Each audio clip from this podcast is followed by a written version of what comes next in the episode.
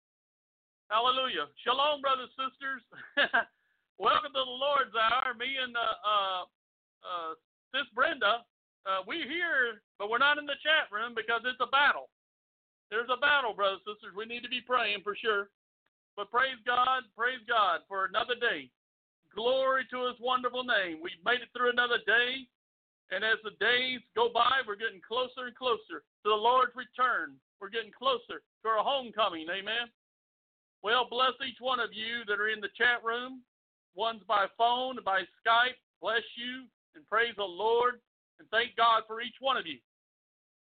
This afternoon, brothers and sisters, as I was being still, the Lord was showing me and telling me, as it was in the days of Noah, so shall it be as when I come back. As it was in the days of Sodom and Gomorrah, so shall it be as I come back. The Lord was saying, You do not know the day and hour, but you are in the times and seasons of my return, the Lord said. He's saying, When men say there is no God, when men say they don't need me, and when men said we can make it on our own, then I shall show them that I do exist. And I will show up and know that I am God Almighty and I am the Creator. And that this is the time and season that you have to be still and know that He is God. You have to wait upon the Lord. And He will He will renew your strength, and you will mount up with wings like eagles. This is the time to have time for God, to sit still for a minute and take off. No, you have to be still if you want to hear God's word and His truth and the revelations He has. This is a time that the Lord has for His people. And the other thing the Lord told me was in this, He said, My son, did you know? Before the judgment came upon the rejecting people, the wicked, evil people who reject me and embrace their own ways and embrace the ways of the fallen one, I take the righteous. As in the days of Noah, I took Noah and his family as in the days of Sodom and Gomorrah. I took Lot and his family. He says, as in the time of when I came the first time, the ones that were hungry, the ones that were lost, and the poor, and the needy, and the ones that were seeking me, I brought them to me and started the church. And as in the times of the end days, and before the judgment of the world and before the wrath of God is poured out on this world, I will come for my own. I will come for my own. So, brothers sisters, the Lord says we are in the times and seasons of His return. And, brothers and sisters, that He said the door is closing. The door is closing swiftly. And this is the scripture that he gave me to share that this is a time of decision. Joel 3 Put in the sights, for the harvest is ripe. Come, get you down, for the winepress is full. Yea, the winepress run over, for their wickedness is great. Oh, multitudes O multitude, come into the valley of thrashing, for the day of the Lord is near in the valley of thrashing. In the other versions, it says the valley of decision. In the valley of decision. That it is time to make a wise decision. In the times we're living, there is only two choices for every man, woman, and child, and that we share the truth of God's Word.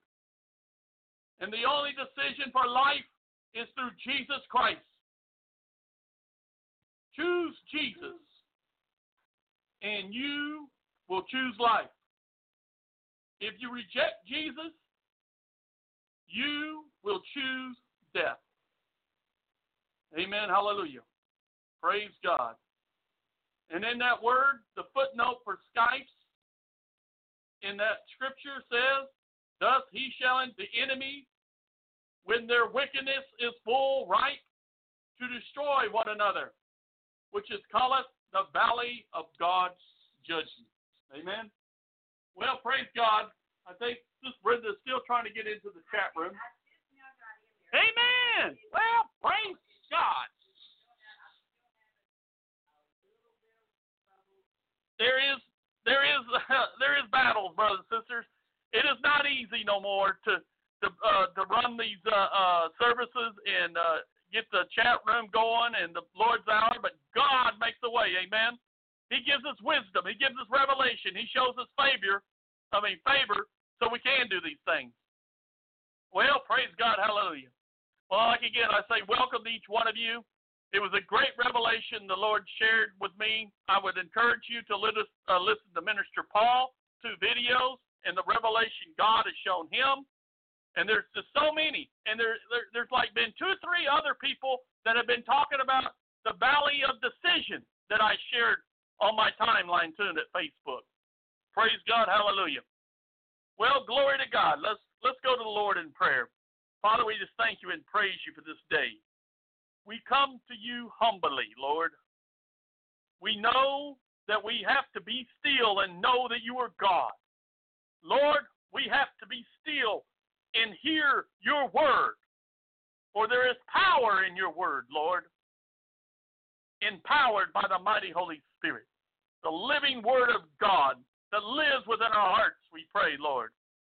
Father, we pray for protection.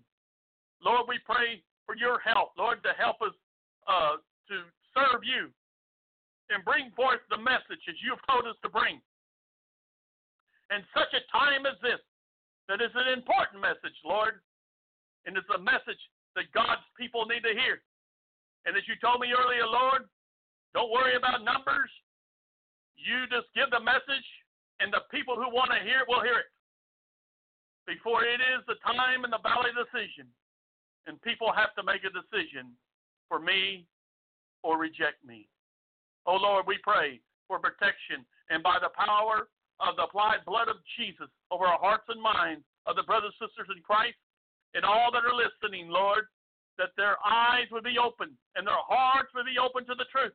Because, Lord, this is serious times. And we're talking about serious business. No, we're not talking about who won uh, some uh, thing like The Voice or somebody watching Dance with the Stars or some kind of sports game or even uh, burying the dead, whatever, Lord. This is life decision. Let the dead bury the dead and come serve me, the Lord said. That this is a time to make a life decision for eternity. That the Lord is saying, turn away from the temporal things of this world Lord, says the Lord God, and turn to the things of heaven in eternity, the Lord says. Focus on these, the Lord says. Focus on me, the Lord says. And I will bring eternal life and peace and salvation and mercy and grace and all the promises that I have said will come to pass, thus says the Lord. Oh, we thank you and praise you, Lord. We humble ourselves. Oh, Lord, that you speak. That you speak to us, oh, Lord. That we be guided by your Holy Spirit and hear your voice in these days. That we focus on you, Lord, and not the things of this world. That we have time for you, Lord, and cry out to you and pray, oh, Lord. Oh, Father, that we lift up your name and praise you. There's two or three gathered together in my name. There I am. Hallelujah. And we say to you, devil, as we are gathered together in the name of Jesus, you have no place here in the name of Jesus. You cannot stand in the presence of Almighty God and the Lord Jesus and His mighty Holy Spirit. Hallelujah. Lord, we pray you protect the airways and the connections.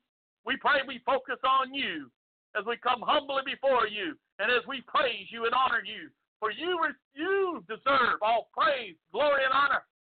And Lord, we come together and praise you and thank you. And all of God's people says, Amen. Amen. Hallelujah. And then we ask for the Spirit to move. Lord, Spirit move. Hallelujah. Hallelujah. I feel it in my bones, you're about to move. Amen. Can you feel it in your bones? I feel it in the wind, you're about to ride in. Yes, Lord. You said that you would pour your spirit out. Amen. You said that you would fall on sons and daughters. Yes. We're sons and daughters. Glory to God. Hallelujah. Praise His name. It's so.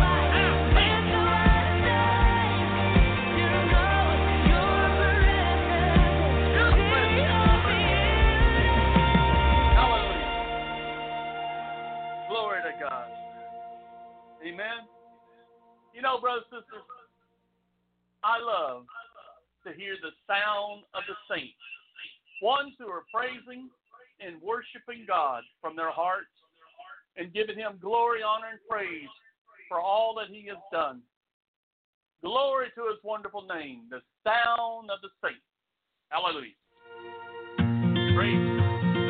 Amen. Oh, I love to hear the song of creation, the wind and the rhythm of the rain. Oh, the thunder, it speaks of your power, but there's something in the sound of the saints. I've been washed in the roar of the ocean, found peace in the echoes of a cave.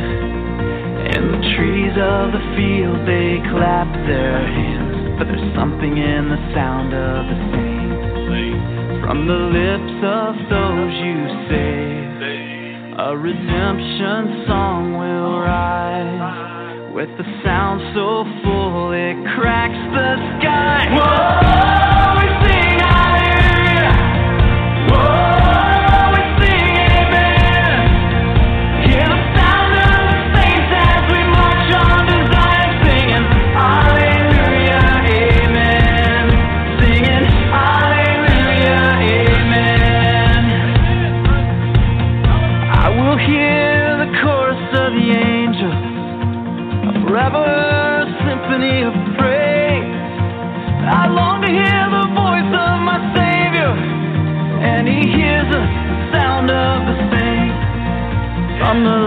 of those you save.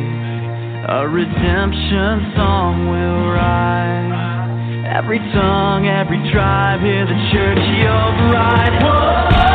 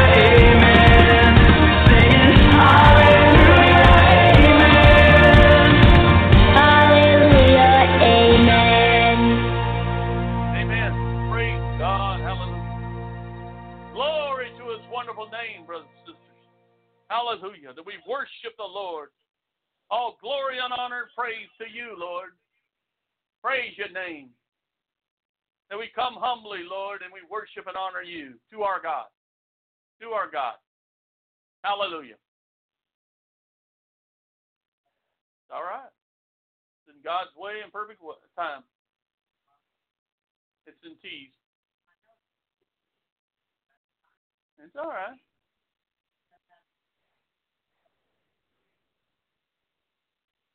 Hi, says Brenda.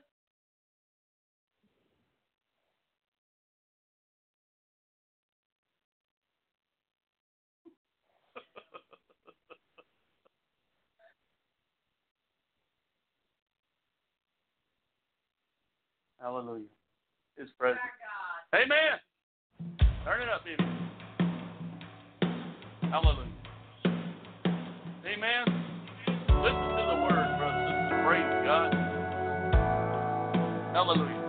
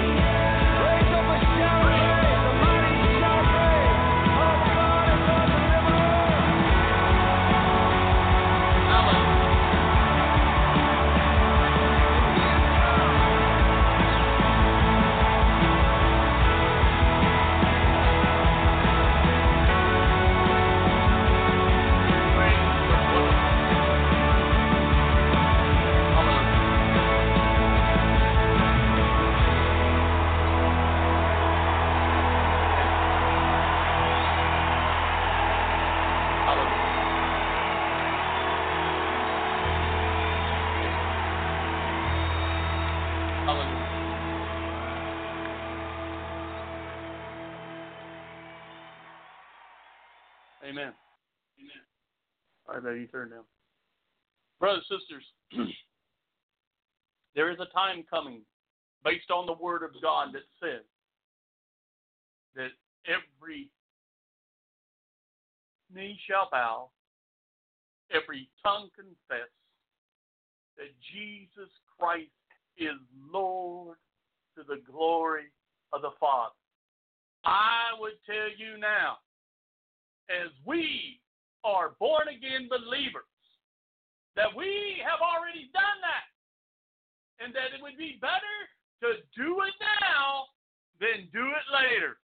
I'm telling you that for sure. And the revelation of the Lord is speaking to everyone who is listening, even ones that are overhearing from somebody's computer or phone or Skype or whichever way. It is better now to bow your knee and confess your mouth that Jesus Christ is Lord of your life.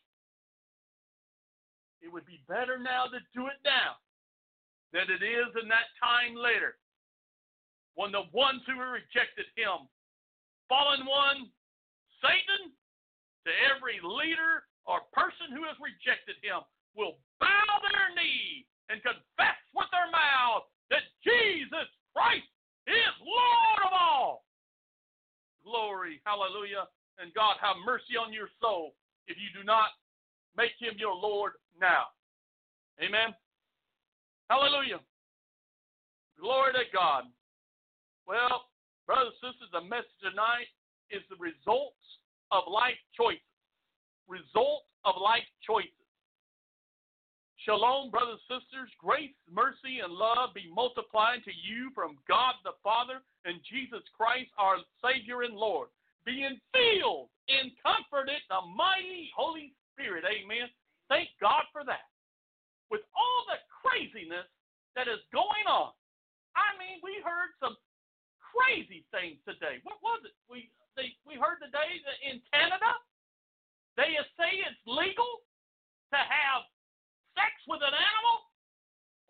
God have mercy. Somewhere in New York they're putting up things that says there is 64 different kind of transgenders. This world has gone mad.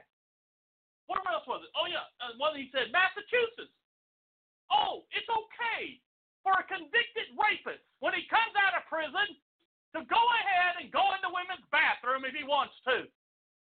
This is the kind of stuff that's happening, brothers and sisters.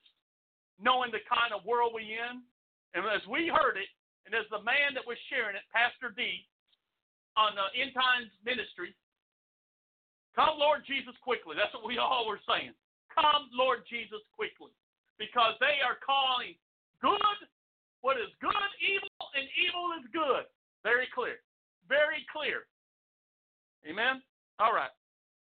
This week, brothers and sisters, we will focus and look at some examples from the Word of God, the results of people's lives and their choices in their life that brought the results. Here lately, the Lord has made it very clear that each of you out there who are listening live and in the archives too, this is a day of salvation. This is a time of grace. This is a time to make decisions for all eternity. Here it is again. We're in the valley of decision. So clear. The Lord does not want us to focus on this temporal life, but eternal life. When you do that, it makes this life so much easier to face. Going to share something the Lord was dealing with Sis Brenda and me too. Last Friday, after the service, the message about deception and discernment the enemy came in against me and my wife, Brenda. Not awake, brothers and sisters, but in our sleep, trying to come against us in our dreams. Brothers and sisters, most of the time the tests and the temptations come before I present a message. But this time it was afterwards. The old sly serpent tries to bring up things from our past that we did when we were not saved and walking in the flesh. He comes against you at your weakest point, just like ISIS and terrorists do. He comes against you in your mind and tries to plant thoughts to think of this sinful stuff or tempt you with pictures in your mind. We have to go to the Lord. We have to call out to Him. We did. But we learned from Father God as He spoke to His daughter Brenda, He said, Why did you wait so long?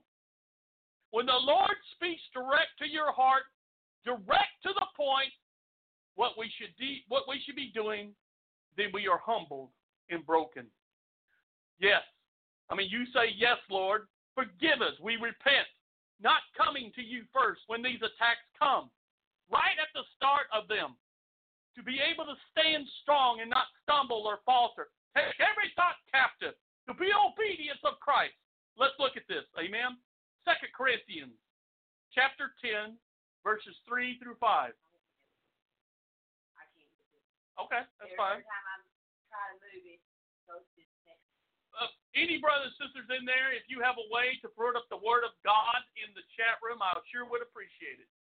If you can put up the Word of God as I share them, I would sure appreciate it because we are to speak the Word of God, but we are to, to type out or write it too, so people can see the living Word of God. Amen. If anybody in there that can do that, I would appreciate it. Second Corinthians, my headphones, excuse me, brothers and sisters. Uh, 2 Corinthians 10, verses 3 through 5. For though we walk, though we walk in the flesh. Thank you, Brother Al. Thank you, Brother Al. Appreciate it, brother. For thou we walk in the flesh as mortal men, we are not carrying on our spiritual warfare according to the flesh and using the weapons of man. The weapons of our warfare are not physical weapons of flesh and blood. Our weapons are divinely powerful for the destruction of fortresses. We are destroying sophisticated arguments and every exalted and proud thing that sets itself up against the true knowledge of God.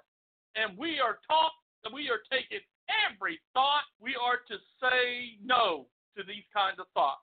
We are to say, as my lovely wife said to the devil, Have you forgot, devil, whose child I am?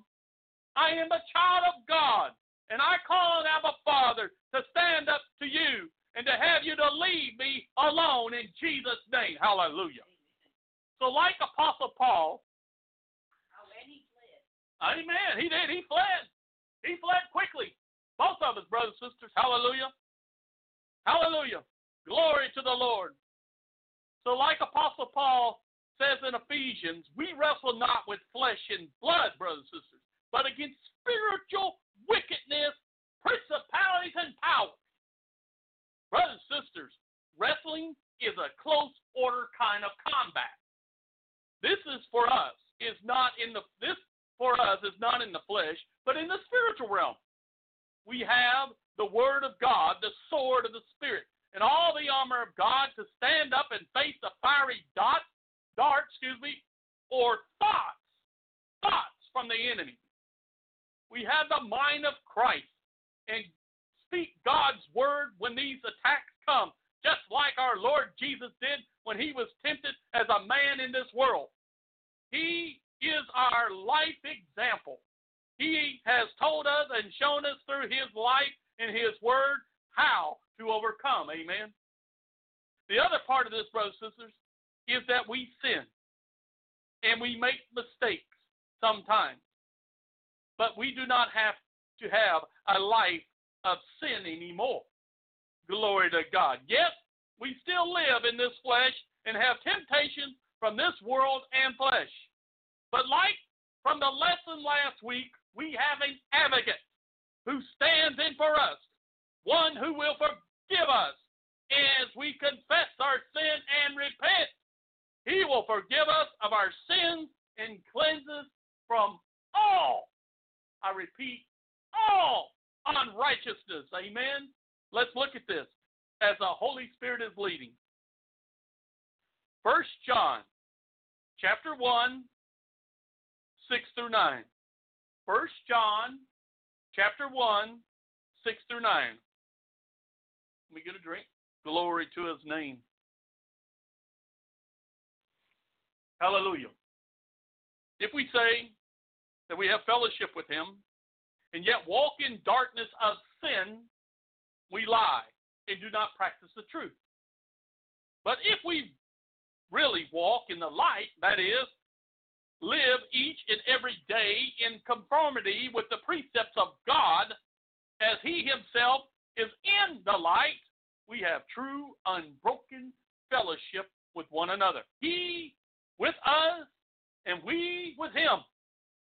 And the blood of Jesus, His Son, cleanses from all sin by erasing the stain of sin, keeping us cleansed from sin in all its forms and manifestations. Praise God.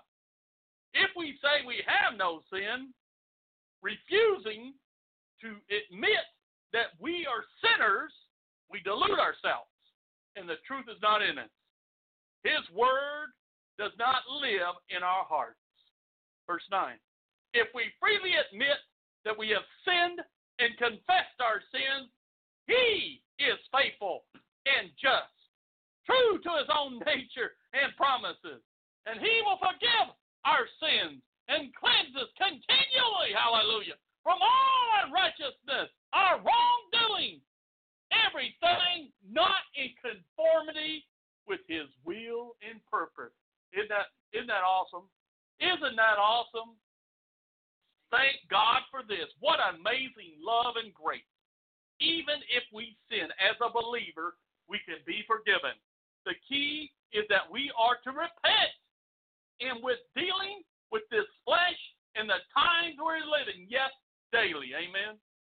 How can a born again, spirit filled believers out there, or say they are, in any way say you don't have to repent? This is a deception and lie from the devil and goes against the word of God. This is what verse 8 says. If we say we have no sin, refusing to admit that we are sinners, we delude ourselves, and the truth is not in us. His word does not live in our heart. God have mercy. It is very clear in God's word. We have to repent. Look at it again in verse 9. If we freely admit that we have sinned and confess our sins, he is faithful and just, true to his own nature and promises, and forgives us our sins and cleanses continue from all unrighteousness, our wrongdoing, everything not in conformity with his will and purpose. One thing I have learned over the years walking with the Lord is I don't like that nasty, dirty feeling when we do sin. I mean, like getting all muddy and dirty from this world, or like a like the prodigal son sleeping with a pig and a nasty pig pen and slop. I want to be clean right away. The Holy Spirit in us is urging us, don't do that. Don't look at that. Don't listen to that. Don't read that. Don't think about that. He is battling for us as the Holy Spirit battles the flesh, the two natures. Let's look at this. The Spirit of God wants us to learn and know this lesson in such a time as this. Amen. Galatians 5. Galatians 5, verses 16 through 25. But I say, walk habitually in the Holy Spirit. Seek Him. Be responsive to His guidance. And then you will certainly not carry out the desire of the sinful nature which responds impulsively without regard for God and His precepts. Well, I tell you what, brothers sisters, by all the YouTube and the news and everything, God have mercy, there's a lot of people doing that. Mm-mm-mm. Verse 17. For the sinful nature has its desire which is opposed to the Spirit. And the desire of the Spirit opposes the sinful nature. For these two, the sinful nature and the Spirit, are in direct opposition to each other, continually in conflict, so that you as believers don't always do whatever good things you want to do. But if you are guided and led by the Spirit, you are not subject to the law. In verse 19. Now the practices of the sinful nature are clearly evident. They are sexual immorality, impurity, sensuality, total irresponsibility, lack of self control, idolatry, sorcery, hostility, strife, jealousy, fits of anger, disputes, dissensions, factions that promote heresy, envy, drunkenness, riotous behavior, and other things like these. I warn you beforehand, just as I did previously, that those who practice such things will not enter the kingdom of heaven. And I, you can put that word practice, you can put that word habit together. Habitually practice sin will not enter the kingdom of heaven. That's the word of God. Verse 22. But the fruit of the Spirit, the result of His presence within us, praise God, is love, unselfish concern for others. That is what the Amplified says about love. Unselfish concern for others. You're not concerned about yourself. You're concerned about the ones you love. You're concerned like Jesus is for the lost. You're concerned for your brethren. That's what love is. Nothing selfish about love. Joy, inner peace, patience. Listen to this. I thought this was really good. Not the ability, not the ability to wait, but how we act while waiting. Oh, there you go. How are you supposed to be acting when you're waiting? Watch and pray. How are you supposed to wait upon the Lord? Amen. Kindness, goodness, faithfulness, gentleness, self control. Against such things there is no law. And those who belong to Christ, listen to this, praise God. Those who belong to Christ Jesus. Who out there belongs to Christ? Someone put up amen if you belong to Christ. Everybody. Amen. Well, listen to what it says if you belong to Christ. Crucify. Crucify the sinful nature together with its passions and appetites. Amen. Hallelujah. Verse 25. Hallelujah. Verse 25. Praise God. If we claim to live by the Holy Spirit, we must also walk by the Spirit with personal integrity, godly character, and moral courage. Our conduct, our conduct empowered by the Holy Spirit. A powerful footnote.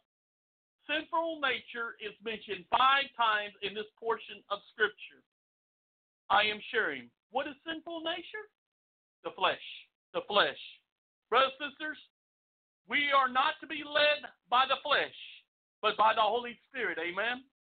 The testimony I shared about me and Sis Brenda is this listen to him quicker, and when temptations come, and when deception comes, and when lies come, when gossip and hate comes, and when lust comes, we will be able to say to them, No!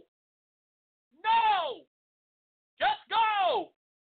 You don't belong here in Jesus' name. Amen? Amen? That's what we're to do. One thing I have learned as a believer, as I said earlier, the sensing or feeling of that old nest, you don't want it anymore. Not, not, not at all. Not all. Not all. Not, not all filthy and dirty, but just one. Not all. Just all of it. You know, being all filthy and dirty. It says just one spot or wrinkle either. Amen. Not one spot wrinkle. Not one stain on your wedding dress. No. What would that do to you, you, you, uh, uh, uh, bride? If you got a stain of mud on your dress, oh, it would just drive you crazy. As as as as a as a new bride, Hey. I can tell you right now. I don't know if any of y'all heard the word bridezilla. Amen. but That's I- it. You want you want the you want your groom to see your bride your bridal gown with Spot or wrinkle. no spot or wrinkle. Amen. That you want it all to be perfect because the one you love. You want to show them. Amen. And that's what the Lord, and that's what we should be for our Lord. Amen. But brothers and sisters, we can't do it in our own strength. I can tell you now, we'll fall flat on our faces. We need Jesus. We need our Savior. We need the Spirit of God that lives in us to rise up. We need His Word. We need prayer. We need to worship and honor Him with our heart. We need to study, study His Word, and pray daily. We need to fast as the Spirit leads you. And we need to take our eyes off this temporal world and get our eyes eternal heavens of God and Jesus. Amen. So out of this we learned that we do stumble and sin. But sin does not reign or have total control over us anymore. Praise God. Praise God.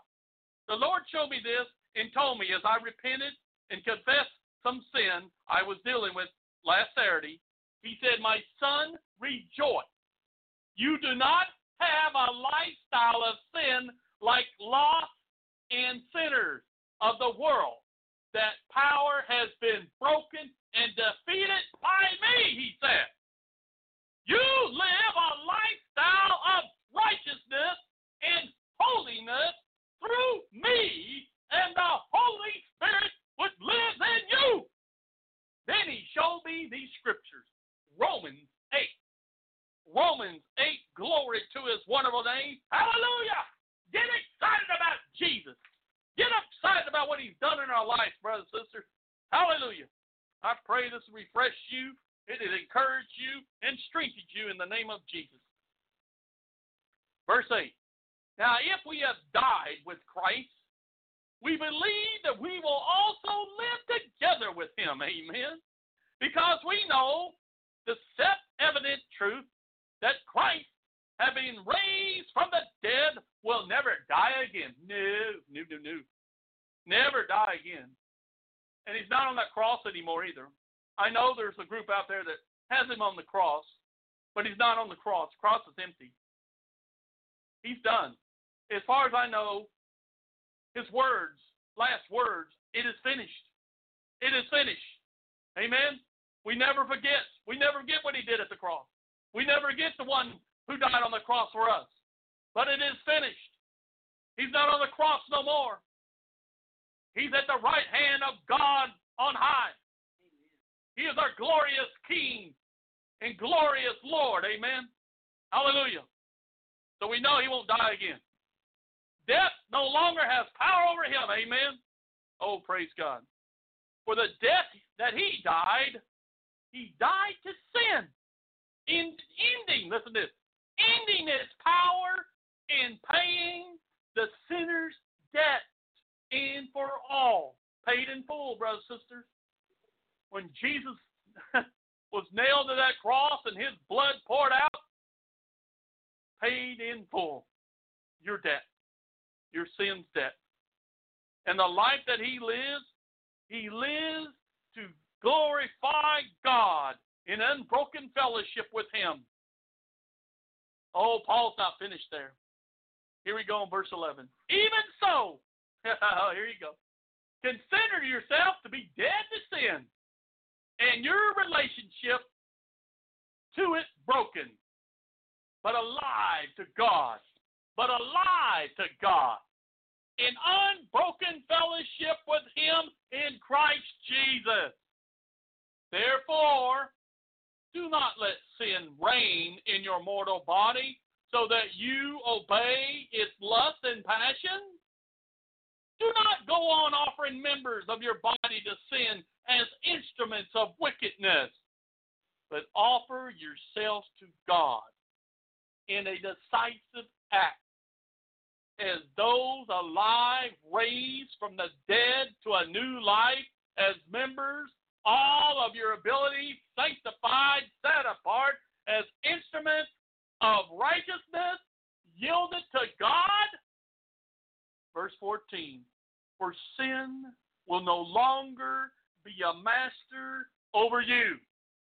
Since you are no longer, since you are not under law as slaves, but under unmerited grace as the recipient of God's favor and mercy. Hallelujah. Amen. Amen. Glory to God. His word makes it so clear. Jesus, the true living word of God, showing us all truth. Again, know who you are in Christ Jesus. Amen. So, as the Holy Spirit wanted us to learn more about the, about the lesson last week and what is being said in these days, we are living about God's word and repenting. You out there who are saying no need to repent, you better check your heart you better check your heart. As a believer, just by lip service, or you are just religious, or are you a believer who has not been broken of your pride and sin and filled with the Holy Spirit, the promise of the Father? I am sharing what the Holy Spirit has put on my heart. The Holy Spirit dealing with me and all believers and non believers. His word is truth, not what a man or woman says, not their wisdoms or thoughts, what God's word says. Read it. Study yourself. Don't even take my word for it. I make mistakes too. But thank God he uses flaw and foolish things of this world to become servants and vessels of honor for his glory, not mine. Only way you are to know that you are still in the flesh, so we do sin and stumble sometimes, and that we are to confess our sins and repent which means change your course of life to God's way, is by knowing Him. Jesus Christ, the living Word of God. Amen. If we confess our sins, He is able and just to forgive us of all our sins. I thank God. Don't want to go back to that place where it was like no big deal. When we sin, we make fun of it, and just laugh and drown our sorrows in alcohol or drugs. Still waking up with the pain of this kind of lifestyle, wanting to know true love and true hope and peace. Praise God. This came when I and many of you realized that this lifestyle and cycle of doing the same thing over and over again did not satisfy our hearts. That there had to be a better way, that we were falling miserable at this life. Excuse me, not falling, but failing miserable at this life. When the time came, we finally listened to that still small voice over all the noise and distractions of the flesh and the world that we knew we needed a Savior. We needed someone to save us from ourselves in this flesh. We needed to be set free and forgiven of our sins and sin nature. We need to be set free from our mortal enemies, death, grave, and hell. We need to be free from Satan and his kingdom of darkness. And when our in our light the light shined through, we could see a ray of hope. We could see a man dying on a cross on a hill called Golgotha, the place of the skull. He was beaten and bruised all over his body, the picture of what sin does to our mortal soul. He was whipped and bleeding. So by his stripes, we are healed of what sin does to us. He was put on that cross by nine inch nails, I have heard, and his feet and hands pounded in by a hammer. But he took our pain and suffering of our sin. He was bleeding from all over. The blood that washes away all our sins. The blood that takes away the nasty, dirty feeling of sin. How heavy was the cross for the Son of God, the Lamb of God, the sin of the entire world, every man and woman and child who has ever been born. He took their sin. As he took their sin upon him, then the wrath and judgment of Almighty God, his Father, was poured out on him. So we who believe and trust will never face God's wrath because we believe in Jesus Christ and trust Him for salvation and forgiveness of our sins. So, what can I say? Trust in the Lord with all your heart. Lean not on your own understanding, but in all your ways acknowledge Him, and He will direct your path. Amen. now I think we can move on that the Holy Spirit wants you to see the results of people from God's word, word choices of life. Amen. The first ones we'll come to is Cain and Abel. Cain and Abel. Genesis 4 1 through 16. Genesis 4 1 through 16. Now the man Adam knew Eve as his wife, and she conceived and gave birth to Cain, and she said, I have attained a man, a baby boy son, with the help of the Lord. And later she gave birth to his brother Abel. Now Abel kept the flocks of the sheep and goats, but Cain cultivated the ground. And in the course of time, Cain brought to the Lord an offering of fruit of the ground. But Abel brought an offering of the finest firstborn of his flock and the fat portions.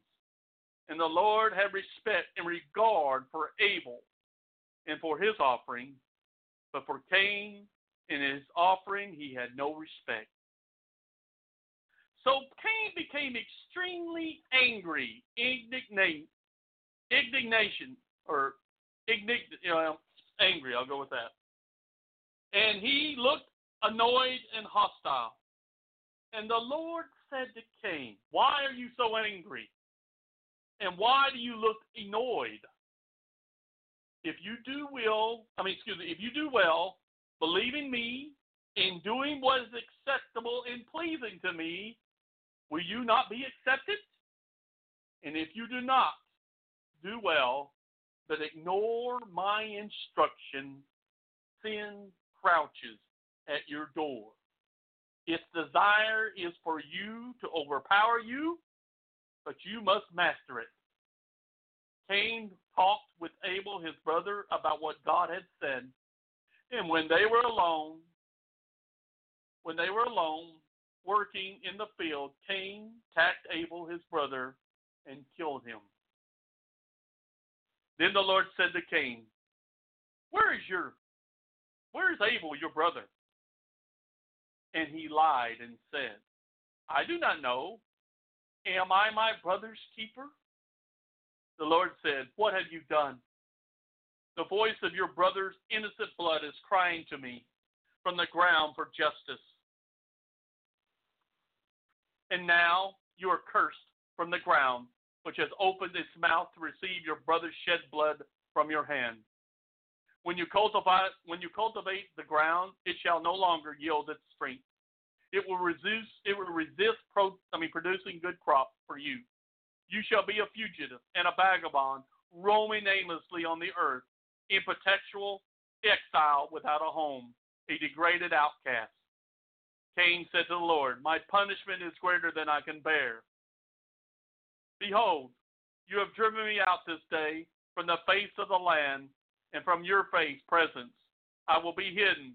I will be a fugitive and an aimless vagabond on the earth, and whoever finds me will kill me. And the Lord said to him, Therefore, whoever kills Cain, a sevenfold vengeance, that is, punishment seven times worse, shall be taken on him by me. And the Lord set a protective mark, a sign on Cain, that no one who found met him would kill him. Verse 16.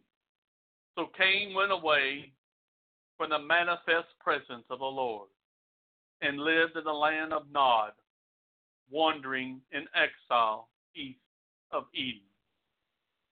Abel, life was short, but he had respect and regard from the Lord God. He was walking in obedience and in the ways of the Lord.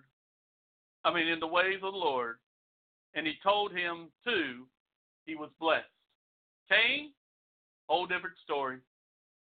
Even when the Lord God, his creator, knew him better than himself, warned him. This attitude you have of envy and anger and pride will lead to sin. Sin was crouching at his door. I believe the door of his heart. Amen. Then, as we see what he chooses, results in his life. The first five verses talk about what Abel was doing in his life. in the results from the Lord God. Then the next 11 verses speak to what happens to Cain choosing a libation in sin. God have mercy. The next example is Saul and David. Saul and David. Go to 1 Samuel chapter 12, verse 13. 1 Samuel chapter 12, verse 13.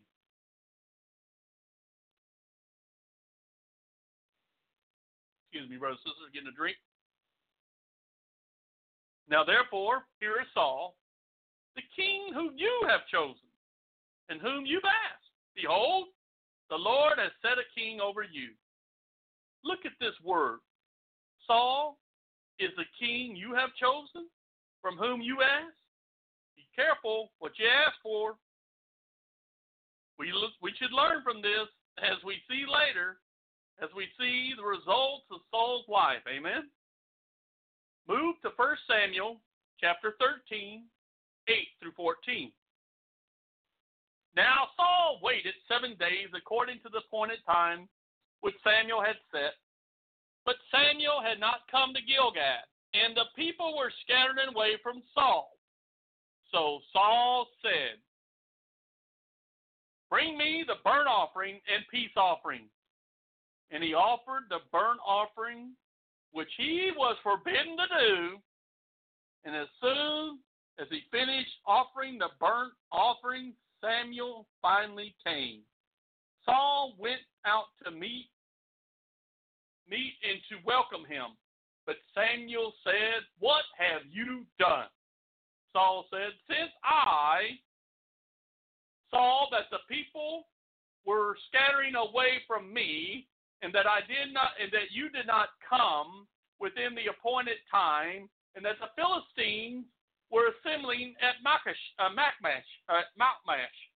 Therefore I said, Now the Philistines will come down against me at Gilgal, and I have not asked for the Lord's favor by making supplication to him. So I forced myself to offer the burnt offering. Samuel said to Saul, You have acted foolishly. You have not kept the commandment of the Lord your God, which he commanded you for if you had obeyed the Lord, would have established your kingdom over Israel forever. But now your kingdom shall not endure. The Lord has sought out for himself a man after his own heart, and the Lord has appointed him as leader and ruler over all his people. I mean, over his people, excuse me, rule over his people. Because you have not kept, obeyed what the Lord God commanded you. So we start seeing that Saul was not after God's own heart, but his. He was doing his, he was doing it his way, not obeying the Lord God. The starting result of this was that his kingdom would not endure. One thing you will see as Saul is speaking to the prophet Samuel is I said, I saw, I did. He was doing all this in his own strength and not trusting the Lord. Amen. Now let's move to 1 Samuel 15. 1 Samuel 15, verses 1 through 9, Saul's disobedience. Saul's disobedience. Samuel said to Saul, The Lord sent me to anoint you king over his people Israel. Now listen and pay close attention to the words of the Lord. Thus says the Lord of hosts, armies. I will punish Amalek for what he had did to Israel, how he set himself against him on the way when Israel came from Egypt. Now go and strike Amalek, completely destroy everything they have. Do not spare them, but kill both men and women and child and infant, ox, sheep, camel, and donkey. So Saul summoned the people and numbered at them at Telaim 200,000 foot soldiers, 10,000 men of Judah. Saul came to the city of Amalek and set an ambush in the valley. Saul said to Kenites, Go leave, go down from Amalek, so that I do not destroy you along with them. for you showed kindness to all the Israelites when they went from Egypt. So the Kenites departed from among the Amalekites. So Saul defeated the Amalekites from Havilah as far as Shur, which is east of Egypt. He captured Agag, the king of the Amalekites, alive. Now he totally destroyed all the rest of the people with the sword. Saul and the people spared Agag and the best of the sheep, oxen, and fatlings, the lambs, and everything that was good. And they were not willing to destroy them entirely, but everything that was undesirable and worthless, they destroyed completely. Total obedience, total obedience to the Lord is so important, brothers and sisters. Look what happens to Saul. More results of his life choices. Amen. Samuel rebuked Saul. 1 Samuel 15, 10 through 28. Then the word of the Lord came to Samuel, saying, I regret that I made Saul king, for he has turned away from following me and has not carried out my command. Samuel was angry over Saul's failure, and he cried to the Lord all night. When Samuel got up early in the morning to meet Saul, he was told, Saul came to Carmel, and behold, he set up for himself a monument commemorating his victory. Then he turned and went on and went down to Gilgal. So Samuel came to Saul, and Saul said to him, Blessed are you of the Lord. I have carried out the command of the Lord. But Samuel said, What then is this bleating of sheep in my ears, and the lowing of oxen which I hear? Saul said, They have brought them from the Amalekites for the people spared the best of the sheep and oxen to sacrifice to the Lord your God. But the rest we have destroyed completely. Then Samuel said to Saul, Stop! And let me tell you what the Lord said to me last night. Saul said to him, Speak. Samuel said, Is it not true that even though you were small, and insignificant in your own eyes, you were made the head of the tribes of Israel. And the Lord anointed you king over Israel. And the Lord sent you on a mission and said, Go, totally destroy the sinners, the Amalekites, and fight against them until they are eliminated. Why did you not obey the voice of the Lord, but instead swoop down on the plunder with shouts of victory, with shouts of victory? and did evil in the sight of the Lord? Saul said to Samuel, I have obeyed the voice of the Lord, and have gone on the mission on which the Lord sent me, and have brought back Akai, the king of Amalekite, I mean of Amalek, and I've completely destroyed the Amalekites. But the people took some of the spoil, sheep and oxen, the best of the things that were to be totally destroyed, to sacrifice to the Lord God at Gilgal. Samuel said, verse 22, Has the Lord has the Lord as great a delight in burnt offerings and sacrifice as an obedience to the voice of the Lord? Behold, to obey is better than sacrifice, and to heed is better than fat of ram. Verse 23 For rebellion as a serious as the sin of divination, fortune telling, and oh, disobedience is as serious as false religion and idolatry because you have rejected the word of the Lord. He has already he has he has rejected you as king.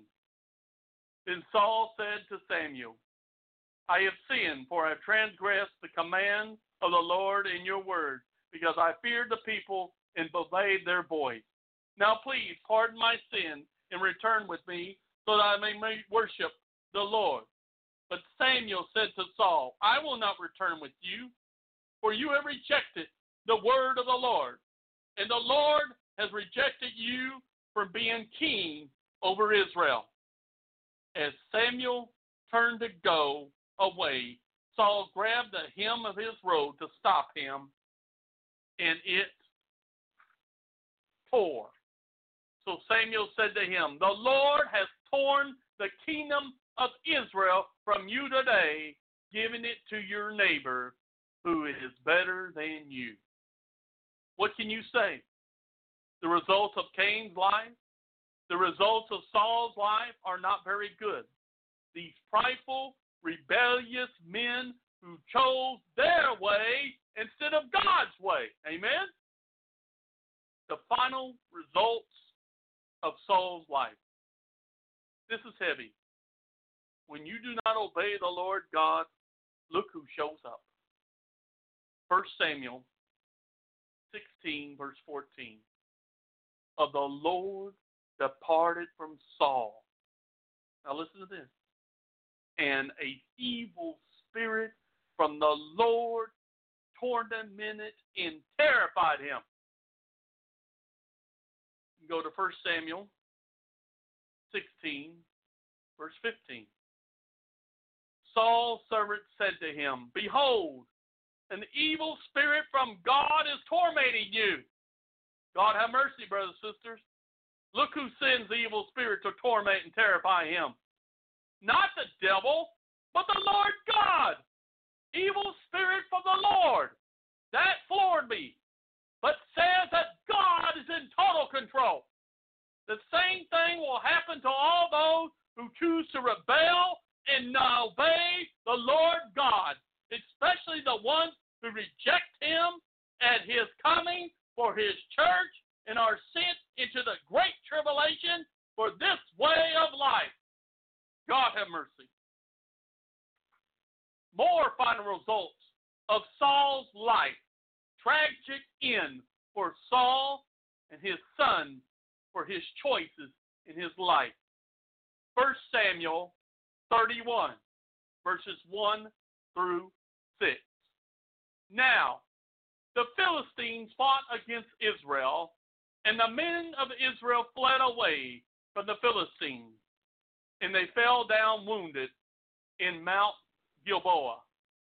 And the Philistines pressed sore upon Saul and his sons, and slew Jonathan, and Amadad, and Macashia, Saul's sons. And when the battle went sore against Saul, the archers and bowmen hit him, and he was sore, wounded of the archers. Then Saul said unto his armor bearer, Draw out thy sword and thrust me through therewith, lest the uncircumcised come and thrust me through and mock me. But his armor bearer would not, for he was so afraid. Therefore Saul took a sword and fell on it. And when his armor bearer saw that Saul was dead, he fell likewise upon his sword and died with him. So Saul died, and his three sons, and his armor bearer, and all his men that same day together. Just like the word of God said, when sin had run its course, death is the result. God have mercy. Now let's look at David and his life choices and results. Amen. Samuel goes to Bethlehem. 1 Samuel 16, 1 through 13. The Lord said to Samuel, How long will you grieve for Saul when I have rejected him as king over Israel? Fill your horn with oil and go, and I will send you to Jesse, the Bethlehemite, for I have chosen a king for myself among his sons. But Samuel said, How can I go? When Saul hears about it, he will kill me. And the Lord said, Take a heifer from the herd with you and say, I have come to sacrifice to the Lord. You shall invite Jesse to the sacrifice, and I will show you what you shall do after that. And you shall anoint for me the one who I designate. So Samuel did what the Lord said and came to Bethlehem. And the elders of the city came trembling to meet him and said, You come in peace? And he says, In peace. I have come to sacrifice to the Lord. Consecrate yourselves and come with me to the sacrifice. He also consecrated Jesse and his sons invited them to the sacrifice. So it happened when they come, he looked at Eliab, the eldest son, and thought, Surely the Lord, Lord's anointed is before him. But the Lord said to Samuel, Do not look at his appearance or at the height of his statue, stature, excuse me, because I have rejected him. For the Lord sees not as man sees. For the man looks at the outward appearance, but the Lord looks at the heart. Verse 8. Then Jesse called Amminadab, and he, and he and he had him pass before Samuel. But Samuel said, The Lord has not chosen this one either. Next Jesse had Shammah pass by, and Samuel said, The Lord has not chosen him either. Jesse had seven of his sons pass before Samuel, but Samuel said to Jesse, The Lord has not chosen any of these. Then Samuel said to Jesse, Are are are all your sons here? Jesse replied, There is still one left, the youngest. He is tending the sheep. Samuel said to Jesse, Send word and bring him, because we will not sit down to eat the sacrificial meal until he comes in. David anointed. So Jesse sent word and brought him in. Now, he had a ruddy complexion with beautiful eyes and a handsome appearance.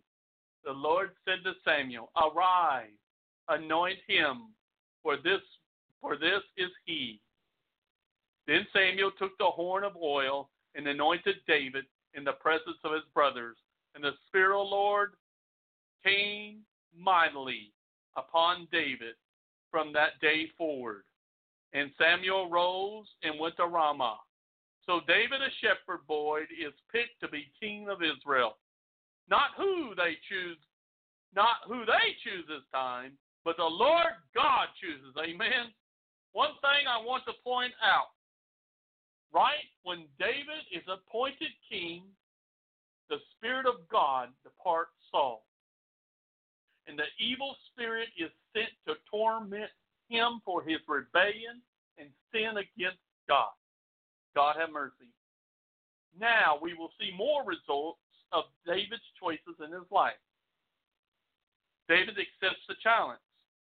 1 Samuel 17, 20 through 23. So David got up early in the morning, left the flock with a keeper, picked up the provisions, and went just as Jesse has directed him. And he came to the encampment as the army was going out in battle formation, shouting the battle cry. Israel and the Philistines grew, drew up in battle formation, army against army that David left his provisions in the care of the supply keeper and ran to the ranks and came and greeted his brother.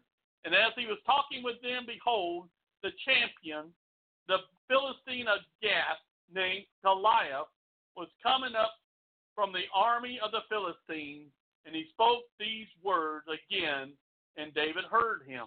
David heard, and then he acted. 1 Samuel 17, 31 through 54. David kills Goliath. Verse 31. When the words that David spoke were heard, the men reported to Saul and sent for him. David said to Saul, Let no man's courage fail because of him, Goliath. Your servant will go out and fight with this Philistine. Then Saul said to David, You're not able to go against this Philistine to fight him. For you are only a young man, and he has been a warrior since his youth. But, David said to Saul, Your servant was tending his father's sheep. When a liar, I mean, excuse me, when a lion or a bear came and took a lamb out of the flock, I went after it and attacked it and rescued the lamb from its mouth. And when it rose up against me, I seized it by its whiskers, struck and killed it. Your servant has both killed the lion and the bear, and this uncircumcised Philistine will be like one of them, since he has taunted and defied the armies of the living God. Verse 37 David said, The Lord who rescued me from the paw of the lion and from, from the paw of the bear, he will rescue me from his from the hand of this Philistine. And Saul said to David, Go, and may the Lord be with you. Then Saul dressed David in his garment and put his bronze helmet on his head and pulled a coat of mail or armor on him. Then David fastened his sword over his armor and tried to walk, but he could not, because he was not used to them. And David said to Saul, I cannot go with thee, because I am not used to them. So David took them off. Then he took his shepherd's staff in his hand and chose for himself five smooth stones out of the stream bed, and put them in his shepherd's bag, which he had, that is, in his shepherd's pouch. With his sling in his hand, he approached the Philistine. The Philistine came and approached David with his shield bearer in front of him. When the Philistine looked around and saw David, he derided and disparaged him because he was such a young man with a ruddy complexion and a handsome appearance. The Philistine said to David, I am a dog that you come to me with a shepherd's staff? And the Philistine cursed David by his gods. The Philistine also said to David, Come to me, and I will give your flesh to the birds of the sky and the beasts of the field. Then David said to the Philistine, You come to me with a sword, a spear, and javelin, but I come to you in the name of the Lord of hosts, the God of the armies of Israel, whom you have taunted. This day the Lord will hand you over to me, and I will strike you down and cut off your head, and I will give the corpse of the army of the Philistines they this day to the birds of the sky and the wild beasts of the earth.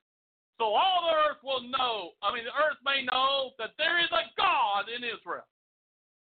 And that this entire assembly may know that the Lord does not save with the sword or with the spear, for the battle is the Lord, and he, I mean, he will hand you over to us. When the Philistine arose, I mean, when the Philistine rose and came forward to meet David, David ran quickly toward the battle line to meet the Philistine. David put his hand in his bag and took out a stone and flung it. It struck the Philistine on his forehead. The stone penetrated his forehead, and he fell face down on the ground. So David triumphed over the Philistine with a sling and a stone, and he struck down the Philistine and killed him. But there was no sword in David's hand, so he ran and took over the Philistine and grasped his sword and drew it out of its sheath and killed him and cut off his head with it. When the Philistines saw that their mighty champion was dead, they fled. The men of Israel and Judah stood with a shout and pursued the Philistines as far as the entrance to the valley and the gates of Ekron. And the, the fatality wounded Philistine fell along the way of Sharon even as far as Gath and Ekron. The sons of Israel returned from their pursuit of the Philistines and plundered their camp. Then David took the head of the Philistines and brought it to Jerusalem and put his weapons in his tent. Amen. Being a servant of the Lord, obeying and trusting him we see the results in David's life. Amen. David becomes the greatest king of Israel in the Old Testament time. He writes the books of Psalms. He leads the people and teaches them to worship and obey the Lord God. Final results of David's uh, choices in life. Go to 1 Kings 2 1 through 4. When David's time to die approached, he gave instructions to Solomon his son, saying, I am going the way of all the earth as dust to dust. Be strong, excuse me, be strong and prove yourself a man. keep the charge of the Lord your God. That is, fulfill your obligation to walk in his ways, keep his commandments, I mean, excuse me, his statutes, his commandments, precepts, his testimonies, as it is written in the law of Moses, so that you may succeed in everything that you do and wherever you turn, so that the Lord may re- fulfill his promise concerning me, saying, If your sons are careful regarding their way of life, to walk before me in truth, with all their heart and mind, with all their soul, you shall not fail to have a man descended on the throne of Israel. King David shares with his son Solomon what is right to do in your life to have a blessed life and eternal life. Amen. Go to 1 Kings chapter 2 verses 10 through 12. So David laid down verse 10. So David lay down with his fathers in death and was buried in the city of David. The time that David reigned over Israel was 40 years. He reigned seven years in Hebron and 33 years in Jerusalem. Then Solomon sat on the throne of David his father, and his kingdom was firmly established. A very different outcome for King David and his son than Saul. Amen. The result of life, cho- of life choices we make to obey and trust the Lord with all your heart, or to choose it my way and do my will, you can clearly see the results of these two men. Amen. Now we move to the New Testament, and we will look the difference between Peter and Judas. Peter and Judas. Go to Matthew chapter 10, verses 2 through 4. Now, these are the names of the 12 apostles, special messengers, personal chosen representatives. First, Simon, who is called Peter, and Andrew, his brother, James, the son of Zebedee, and John, his brother, Philip and Bartholomew, Nathaniel, Thomas, Matthew, Levi, the tax collector, James, the son of Alphaeus, and Thaddeus, Judas, not Iscariot, Simon the Canaan, Zealot, and Judas Iscariot, the one who betrayed him. At the very start in Judas' life, as he becomes a disciple of Christ, we see that he is mentioned last as the betrayer. Go to Matthew 26, 14 through 15.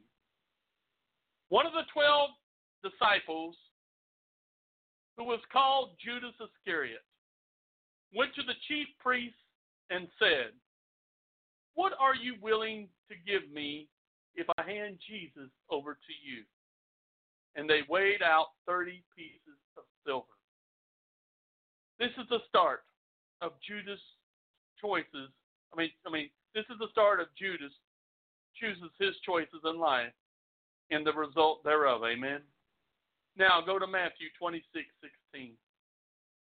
And from that moment, and from that moment, Judas began looking for an opportune time to betray Jesus. God have mercy. Keep going in the same chapter to verse 20 through 25. Matthew 26, verses 20 through 25. When even came, Jesus reclining at the table with his twelve disciples. And as they were eating, he said, I assure you most solemnly say to you that one of you will betray me. Being deeply grieved and exceedingly distressed, each one of them began to say to him, Surely not I, Lord. Jesus answered, He who has dipped his hand in the bowl with me as a pretense of friendship will betray me. The Son of Man is to go to the cross, just as is written in Scripture of him. But woe, judgment is coming to that man whom the Son of Man is betrayed. It would have been good for that man if he had never been born.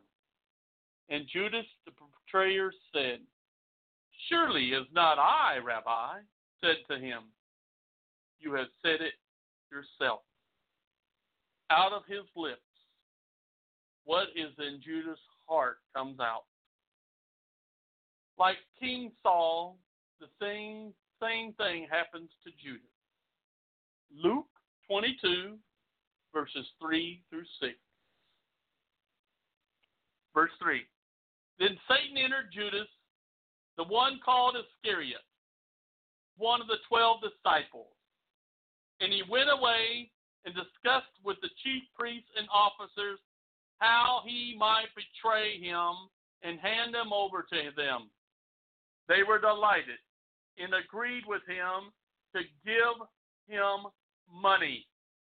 So he consented and began looking for a good opportunity to betray Jesus to them at a time when he was separated from the crowd because the people might riot or stop them from seizing him. Look where his life choices are leading him.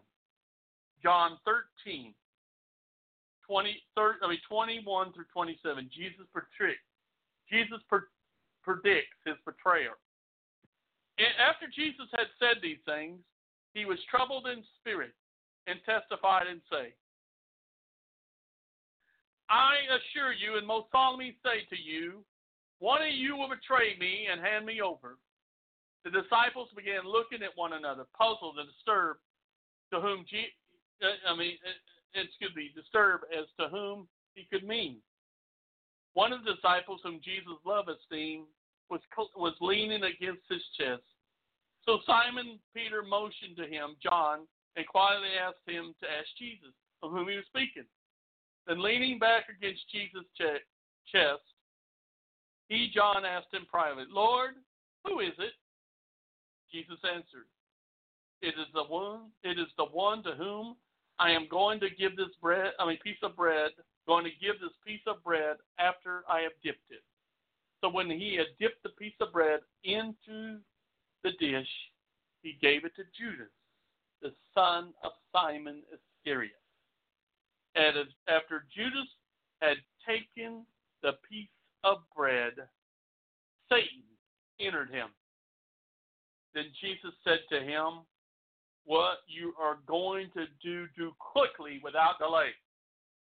Going from worse to worse for Judas now because of his choices, his life, he is making in his life. John 18, 1 through 5, Judas betrayed Jesus. Having said these things, Jesus left with his disciples and went across the ravine of the of the Kidron. There was a garden there, which he and his disciples entered. Now Judas, who was betraying him, knew the place because Jesus had often met there with his disciples. So Judas had obtained the Roman cohort, and some officers from the high priest and the Pharisees came there with lantern, torches, and weapons. Then Jesus, knowing all that was about to happen to him, went to them and asked, Whom do you want? They answered him, Jesus the Nazarene. Jesus said, I am he. And Judas, who was betraying him, was also standing with them. Look, standing with the enemies of Christ now. God have mercy. And even the other gospels say he betrayed Christ with a kiss. Now, the final results of Judas' life because of his life choices, amen. Judas' remorse. Matthew 27, verses 1 through 10. When it was morning, all the chief priests and the elders of the people, the Sanhedrin, the Jewish high court, conferred together against Jesus, plotting how to put him to death, since under the Roman rule they had no power to execute anyone. So they bound him and led him away and handed him over to Pilate, the, go- the governor of Judea who had the I mean had the authority to condemn prisoners to death.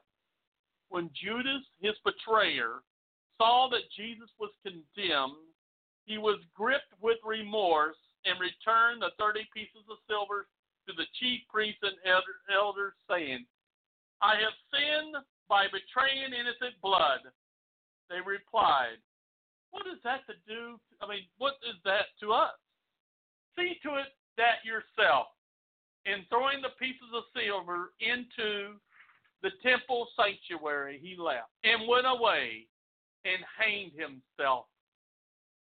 The chief priest, picking up the pieces of silver, said, it, it, it is not lawful to put these in the treasury of the temple because it is the price of blood. So after consultation, they used the money to buy the potter's field as a burial place for strangers. Verse 8 Therefore, that piece of ground has been called the field of blood to this day. Then the words spoken by Jeremiah the prophet were fulfilled. And they took the thirty pieces of silver, the price of him of, of him whom a price had been set by the sons of Israel, and they gave them to the potter's field as the Lord directed me. God have mercy, remorse. But he did not repent and ask God forgive to forgive him for betraying Jesus, his Lord and Master. Amen. Now we will look at Peter and the results of his life choices. Matthew 26, 31 through 35. Then Jesus said to them, You will all fall away because of me this night, disillusioned about me, confused, some even ashamed of me. For it is written in the scriptures, I will strike the shepherd, and the sheep of the flock will be scattered.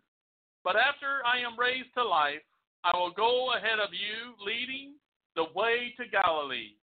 Peter replied to him, Thou they all fall away because of you, and doubt and disown you, I will never fall away. Jesus said to him, I assure you, and most solemnly say to you, this night, before a rooster crows, you will completely deny me three times. Peter said to Jesus, Even if I have to die with you, I will not deny you. And all the disciples said the same thing. Peter wanted to show the Lord that he will not fail him, but the Lord saying that you will deny me. What Peter does with this life choice is very different than that of Judas. Let's look. Amen.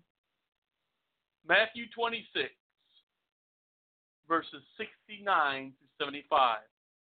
Peter's denials. Now, Peter was sitting outside in the courtyard, and a servant girl came up to him and said, You too, you too were with Jesus the Galilean. But he denied it before them all, saying, I do not know what you're talking about. And when he had gone out to the gateway, another servant girl, girl saw him and said to the bystanders, This man was with Jesus the Nazarene. And again and he denied it with an oath. I do not know the man. After a little while, the bystanders came up and said to Peter, Surely you're you are one of them too, for even your Galilean accent gives you away. Then he began to curse that is to invoke God's judgment on himself and swear an oath. I do not know the man. And at that moment, the rooster crowed. And Peter remembered the, the prophetic words of Jesus when he had said, before a rooster, excuse me, before a rooster crow, I mean crows, you will deny me three times. And he went outside and wept bitterly in repentance. The key thing for Peter and each of us is not just remorse, but repentance. Amen. Even Peter denied the Lord Jesus three times. He heard the cock crow and he remembered what Jesus prophesied over him. He remembered the word of God, the words spoken by the Son of God for him. Amen. Hallelujah. Final results of Peter's life. The love motivation. John 21, verses 15 through 17. So when they had finished breakfast, Jesus said to Simon Peter, Simon, son of John, do you love me more than these others do with total commitment and devotion? And he said to him, Yes, Lord. You know that I love you with a deep personal affection as for a close friend. Jesus said to him, Feed my lamb. And again he said to him a second time, Simon, son of John, do you love me with total commitment and devotion? He said to him, Yes, Lord. You know that I love you with a deep personal affection as for a close friend. Jesus said to him, Shepherd my sheep. And he said to him the third time, Simon, son of John, do you love me with a deep personal affection for me as for a close friend? Peter was grieved that he asked him the third time, Do you really love me with a deep personal affection as a close friend? And he said to him, Lord, you know everything. You know that I love you with a deep personal affection as a close friend. Jesus said to him, Feed my sheep. Now, Peter's life and our lives is in his hand, the Lord's hands. Amen. Yeshua Jesus' hand. John 21, verses 18 through 19. I assure you, most solemnly say to you, when you were younger, you were dressed yourself and walked wherever you wished. But when you grew old, you will stretch out your hands and arms, and someone else will dress you and carry you where you don't want to go. Now he said this to indicate the kind of death by which Peter would glorify God. And after saying this, he said to him, Follow me walk the same path of life that I walk. Amen. That that we in our lives, like Peter's, glorify God in our lives. Amen. Now we will see a man who was walking in his own way by his life choices, and then when he meets the risen Lord Jesus, his he goes a total different direction. Amen. Saul to Paul. Saul to Paul. Act 9, 1 through 16. The conversion of Saul. Verse 1. Now Saul, still breathing threats and murders against disciples of the Lord and relentless in his search for believers, went to the high priest and he asked for letters of authority for him to the synagogues of Damascus, so that he found any men or women there belonging to the way, believers following of Jesus the Messiah, men and women alike, he could arrest them and bring them bound with chains to Jerusalem. As he traveled, he approached Damascus, and suddenly a light from heaven flashed around him, displaying the glory and the majesty of Christ. And he fell to the ground and heard a voice from heaven saying to him, Saul, Saul, why are you persecuting and opposing me? And Saul said, Who are you, Lord? And he answered, I am Jesus, whom you are persecuting. Now get up and go into the city and you will be told what you must do. The men who were traveling with him were terrified and stood speechless, hearing the voice but seeing no one. Saul got up from the ground, but though his eyes were open, he could see nothing. So they led him by the hand and brought him to Damascus. And he was unable to see for three days and he neither ate nor drank. Now in Damascus there was a disciple named Ananias. And the Lord said to him in a vision, Ananias, and he answered, Here I am, Lord. And the Lord said to him, Get up, go to the street called Straight, and ask at the house of Judas for a man from Tarsus named Saul, for he is praying there. And in a vision, he has seen a man named Ananias come in and place his hands on him that he may regain his sight.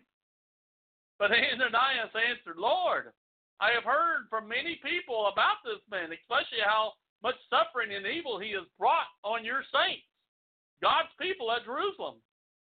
And here in Damascus, he has authority from the high priest to put the chains on all who call on your name, confessing you as Savior.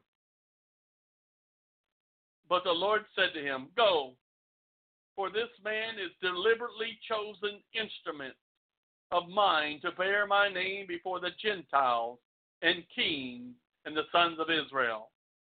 For I will make clear to him how he must suffer and endure for my name's sake.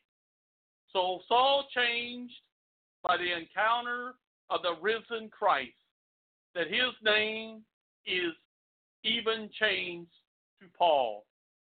Now let's see, as Paul makes life choices for Christ, what he says and writes for the direction for us. Amen. Go to Philippians chapter 3, 4 through 8. Goals of life. Verse 4. Though I myself might have some grounds for confidence in the flesh, if I were pursuing salvation by works, if anyone else thinks that he has reason to be confident in the flesh, that is, in his own efforts to achieve salvation, I have far more. Circumcised when I was eight days old of the nation of Israel, of the tribe of Benjamin, Hebrew of Hebrews, an exemplary Hebrew, as to the observation, I mean, observance of the law, a Pharisee, as to my zeal by Jewish tradition, a persecutor of the church, as to righteousness, suppose right living, which my fellow Jews believe is in the law, I prove myself blameless. Verse 7 But whatever former things were gains to me, as I thought then, these things, once regarded as advancements in merit, I have come to consider as loss, absolutely worthless. For the sake of Christ and the purpose which He has given my life. But more than that, I count everything as loss compared to the priceless and the supreme advantage of knowing Christ Jesus my Lord, and of growing more deeply and thoroughly acquainted with Him, a joy unequaled. For His sake, I have lost everything and consider it all garbage, so that I may gain Christ. There you let's see. There you are. Paul tried it his way, the religious way, and was falling, I mean, was failing. When he came to Christ, his life choices changed. He counts all as garbage. All his life choices before him came, uh, before he came to Christ. Now that he may gain Christ. Amen. Glory to God. This is what each of us have to know and realize that we count all of our life choices as garbage to comparing to gain Christ. Amen. Now we'll finish this lesson with what Paul says of his life in ministry. Is ending and he's going home to heaven to be with Christ and God the Father. Paul's resort, I mean, excuse me, Paul's resort, results excuse me, Paul's results of his life choices. Results. Man, can't see that word. Results. There it is. Results of his life choices. Second Timothy chapter 4, 6 through 8.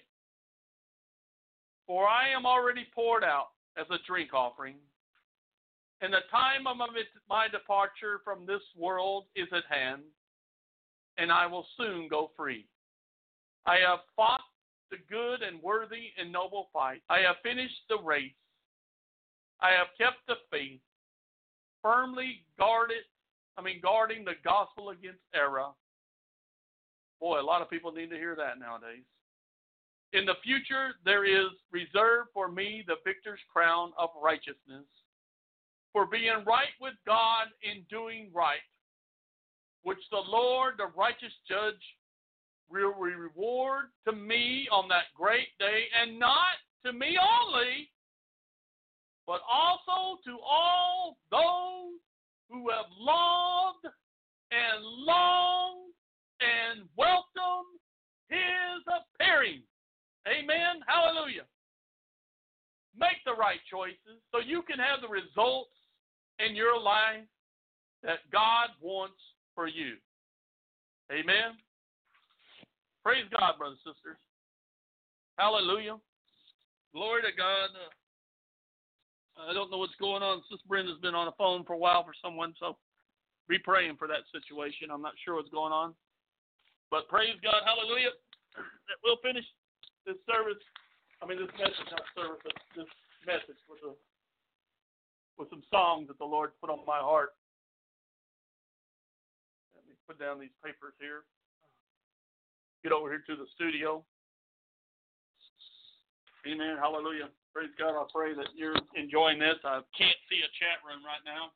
I'll have to get the other computer for that. It's it's been a battle, brothers and sisters. It's been a battle. But this is now. Amen. This is now.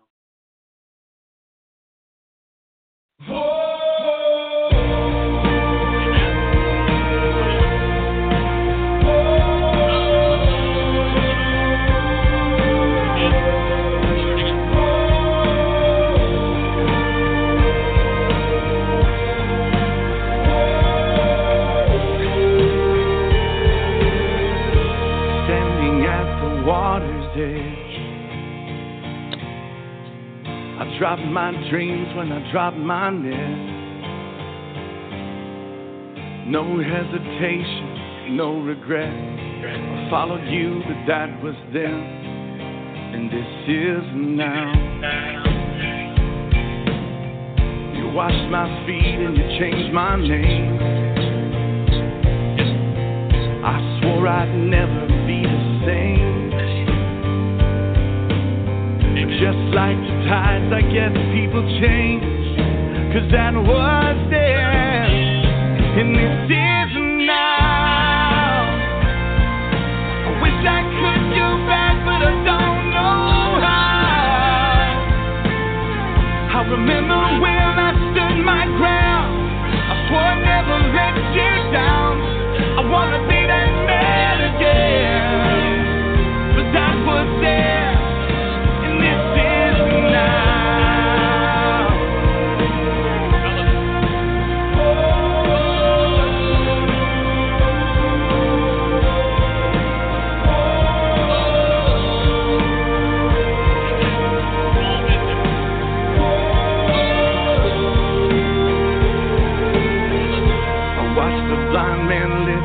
head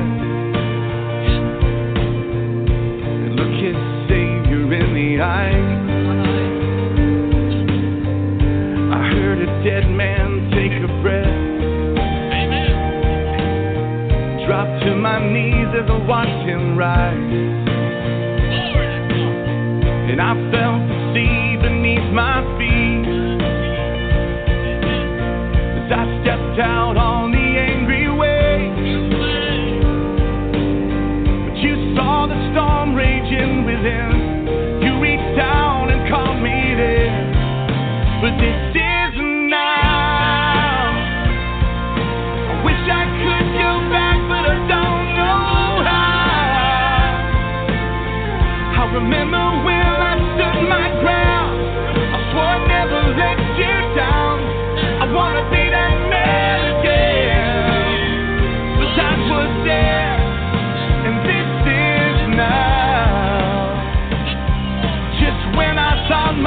Satan had closed the door. I see my Savior standing on the shore with arms wide open, just like the first time He called my name. That, that was then, and this is now. My child, I bore your cross, wore your crown. You. When you couldn't come to me, my love came down. Thank you, Lord. So take my hand, I'll lead you out. Cause that was there, and this is now. My child, I bore your cross, I wore your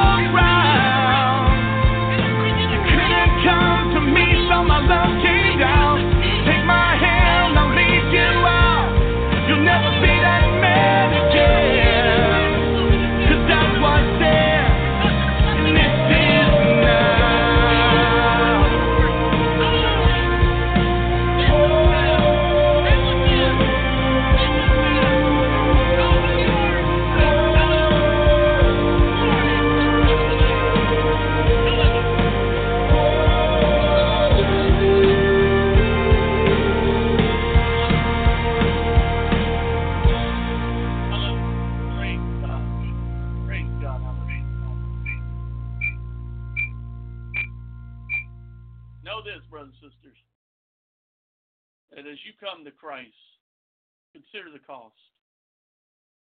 Because this is very serious. This is talking about giving your life and trusting one that knows every thought of your heart and mind trusting one that has love beyond any kind of love you've ever experienced in this world. Trusting one who created you. Trusting one who formed you in your mother's in your mother's womb. Trusting and believing what he says. And understand there's consequences to everything that we do. And that there is the good things of being blessed, and there's the bad things of being cursed because of disobedience. Consider the cost, brothers and sisters. Consider the cost. Amen. Amen.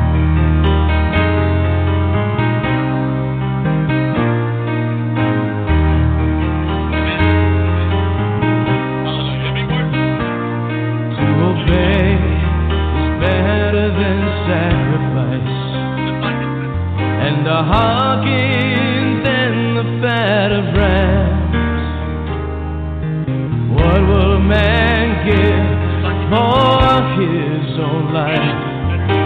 Of money land.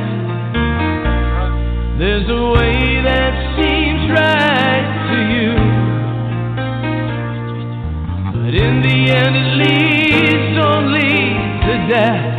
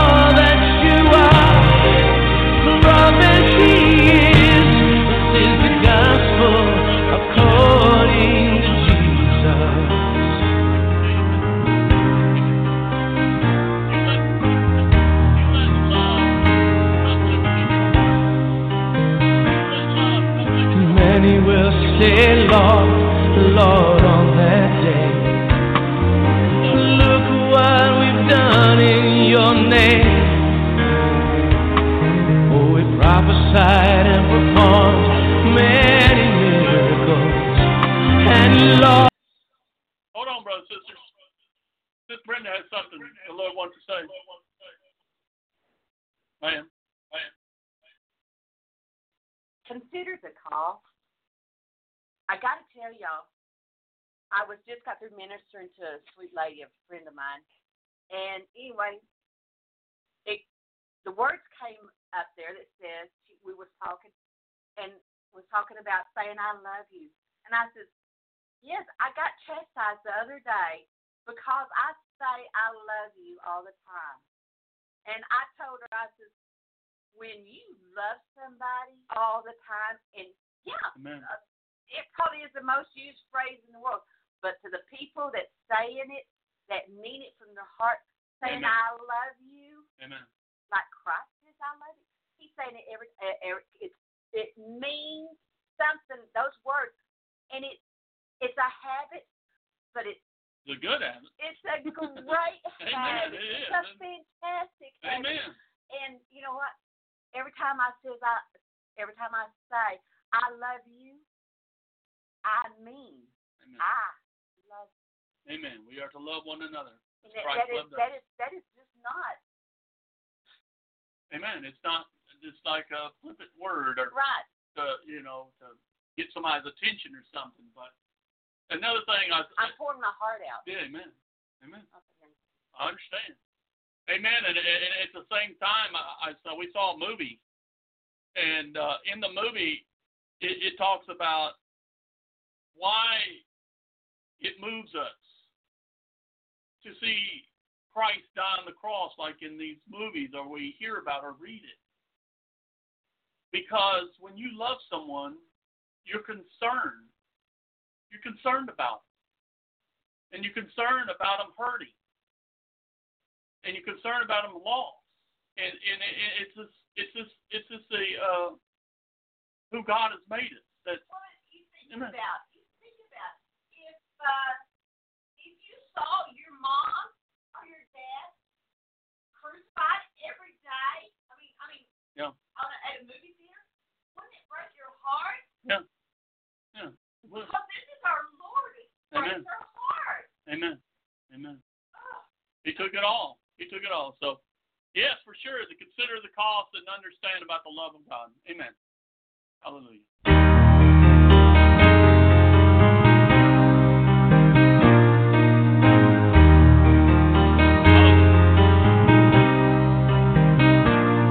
To obey is better than sacrifice, and the hearken than the fat of rams.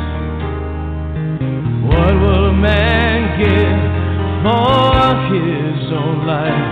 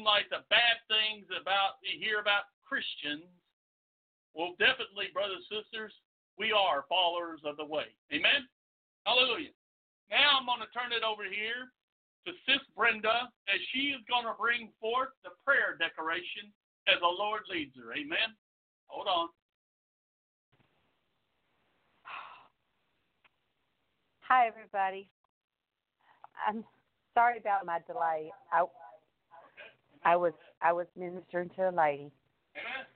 Uh, anyway, yes, we are to love, love, love, love. God God wants us to love one another. That is one of His greatest commandments is to love. We should, you know, maybe before you say it, let's share this. First Corinthians 13. First Corinthians, First Corinthians 13, brother. First I Corinthians. believe the Lord wants us to hear this. Are you are you are you still muted? Yeah, I am. I'll, I'll undo. Hold on. Okay, brothers and sisters. Okay, brothers and sisters. I believe the Lord wants me to share this powerful chapter that really shows exactly what it talks about um, the ones that say, We did all this in your name, Lord. Well, and he said, I never knew you. Well, how do you know him? You love him. How do you love him? You have a relationship with him. It is supposed to be a most deep, intimate relationship, even more than a man and wife or or a family. It is. I mean, that's what God's love is, and it's like anything of heaven and anything of eternity is going to be personified. It is going to be just tremendous compared what we feel and, uh, uh, know in this world. That it's going to be so much more powerful in heaven, and we're just getting glimpses of it. We're just getting little pieces of it, like little pieces of light. And it seems like there's getting to be more and more and more because we're getting closer and closer to the glorious day of our homecoming, brothers and sisters. Let me read this to you, okay? Amen. The Amplified Version, 1 Corinthians 13, the excellence of love is the caption. The excellence of love. If I speak with tongues of men and of angels, but have not love, others growing out of God's love for me. That's the Amplified. Ain't that powerful? Then I have become as a noising gong and a clanging cymbal, just an annoying distraction. Whoa. We don't want to be distractions. Ooh, no, no, no. And the gift of prophecy, and I speak a new message from God to the people, and understand all mysteries and possess all knowledge, and if I have sufficient faith so that I can remove mountains, but do not love, reaching out to others, I am nothing. If I give all my possessions to feed the poor, and if I surrender my body to be burned, but do not have love, it does me not good at all. Love endures with patience and serenity. Love is kind and thoughtful. Love is not jealous or envious. Love does not brag and is not proud or arrogant. It is not rude. It is not self seeking. It is not provoked nor overly sensitive or easily angered. It does not take in account a wrong endured. It does not rejoice at injustice, but rejoices with the truth when right and truth prevail. Love bears all, regardless of what comes, believes all, looking for the best in each one, hopes all things, remaining steadfast during difficult times, endures all things without weakening. Love never fails, it never fades nor ends. Hallelujah. God has everlasting love. It never fails nor ends. But as for prophecies, they will pass away. As for tongues, they will cease. As for the gift of special knowledge, it will pass away. For we know in part, we prophesy in part. For our knowledge is fragmentary and incomplete. But when that which is complete and perfect comes, that which is incomplete and partial will pass away. Hallelujah. When I was a child, I talked like a child. I thought like a child. I reasoned like a child. When I became a man, I did away with childish things. For now, in this time of imperfection, we see in a mirror dimly a blurred reflection, a riddle, a enigma. But then, when the time of perfection comes, when we see reality, face now I know in part, just in fragments, it's like I said. But then I will know fully, just as I have been fully known by God. And now there remains faith, abiding trust in God and His promises, hope, confidence, expectation of eternal salvation, love, unselfish love for others, growing out of love, of out of God's love for me. These three. Now listen to this word from the Amplified. What have we been talking about? The message I just shared tonight. These three, the choices, graces, but the greatest of these is love. My message was life, the, the life choice, the results of life choices. Right. Hallelujah.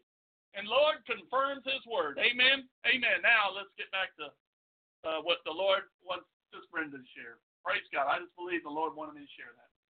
His word is sharper than any two edged sword. It will pierce your heart and your moral and bones, even. Amen. All right. Amen. Deuteronomy 30, 1, 2, and 3. Now it came to pass when all these things came upon you, the the blessing and the curse which have been set before you, and you call them to mind among all the nations of the Lord your God drives you and returns to the Lord your God and obey his voice according to all that I command you today, you and your children, with all your heart and with all your soul, the Lord, that the Lord your God will bring you back from captivity and have compassion on you and gather you again from all nations where the Lord your God has scattered you. Compassion is, is sympathetic love, love that feels the pain of another person. We all have faltered and failed in life and, and suffered the consequences. But according to this verse, if we return to God, He will have compassion on us and on our children. The God of Abraham, who promised that if his people return to him, they and their children will be treated with compassion by those who took them captive. One great display of compassion was when Pharaoh's daughter found the baby Moses in a basket floating down the Nile. She had compassion on him, and he became her adopted son. If this dual promise is given in error, yet repentance believers, now much, much more will be manifest for those who are constant in serving God. My prayer declaration add your children's name where I add mine. Lord God, I repent of all my shorting, shortcomings and areas of failure. I return to you with all my heart and commit myself to your purpose. I believe you will honor your word, showing compassion to me and to my children, Joshua, Emma, Scotty, April, Jessica, Bobby, and Veronica. I also believe that you will even cause because we are submitted as you. In the name of Jesus. Amen. Before before we go on, I got to tell y'all uh, a little something that has given me hope. Our Lord is so gracious, and again, the prayer of the righteous availeth much. Amen. So I had I had daughter I had a me and me and Buddy had a dinner with my daughter Tuesday. No, Wednesday. What day did we have daughter? Uh, Tuesday. Tuesday. We had we had dinner with her. Uh, day doesn't matter. It doesn't matter.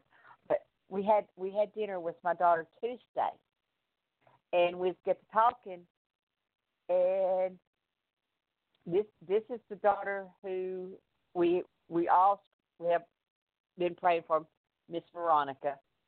She may be listening, she may not be, but I'm going to still spill the beans on this one, okay? I've been praying for her. We've all been praying for her. She has in her in her phone the she has the Lord's hour on speed dial. Now, I don't know how, how to explain this except to say the Lord works. The Lord works in mysterious ways, and I wish I could see this big smile that I have on my face because uh, this is she she she doesn't want me to talk about the Lord. She doesn't want me to pray in front of her. She doesn't want me to talk about it. She doesn't want me to see my shirt that says Jesus is Lord. She does have the Lord's hour on speed dial. oh. Amen. So I just I just wanted to give y'all kind of a praise report and hallelujah. There's hope for all your there's hope for all your lost uh, loved ones and lukewarm and backslid and all right. that. There there there there's hope. What what is impossible for man is not impossible for God. Amen. It's just that they have to they have to choose because because um,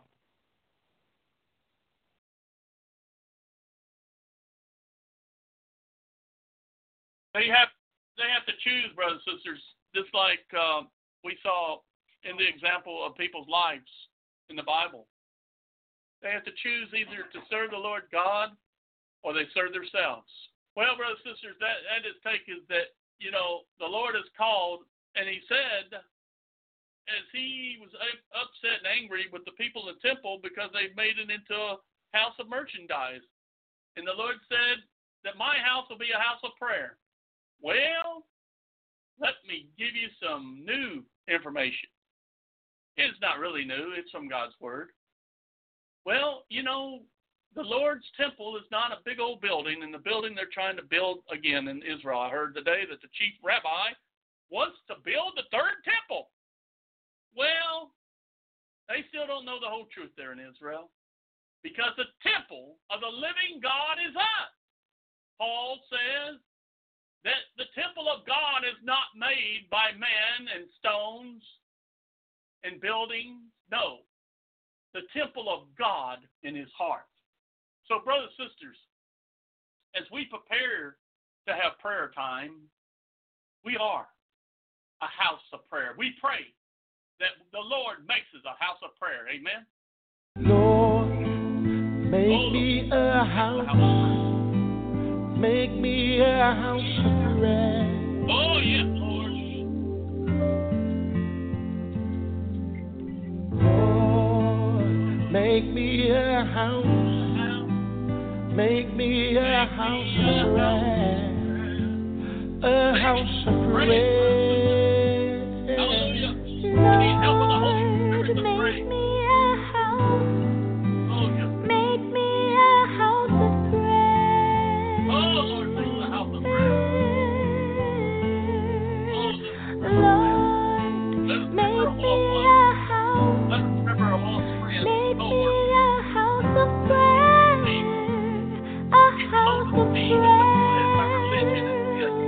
the fire on my altar never burn out. The fire on my altar never burn out. May the fire on my altar never burn out. fire Make me a house of prayer.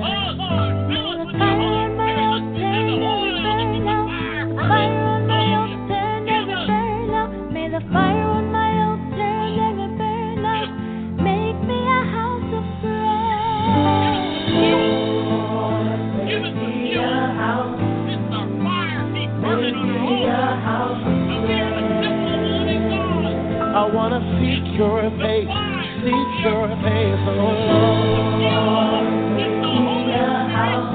Filled. A house of prayer. May the fire on my altar never burn out. Fire on my altar never burn out. May the fire on my altar never burn out. Make me a house of prayer.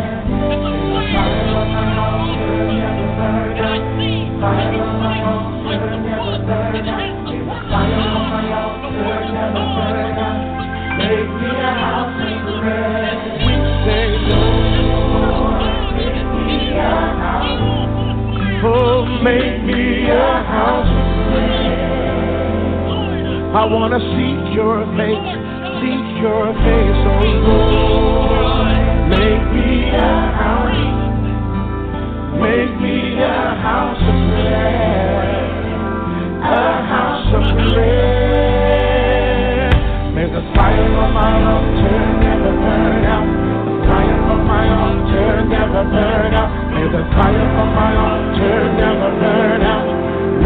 a house of prayer.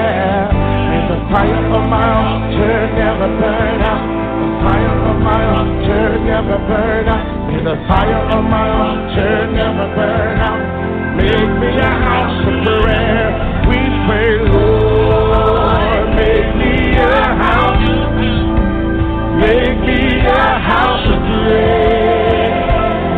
I wanna seek your face, seek your face, oh Lord. Make me a house, make me a house of prayer, a house of prayer.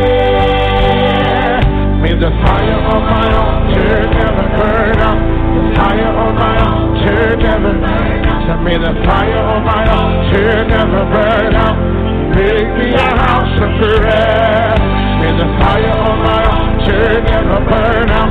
The fire on my altar never burn out. May the fire on my altar never burn out. Make me a house of prayer. Lord. Make me Yeah.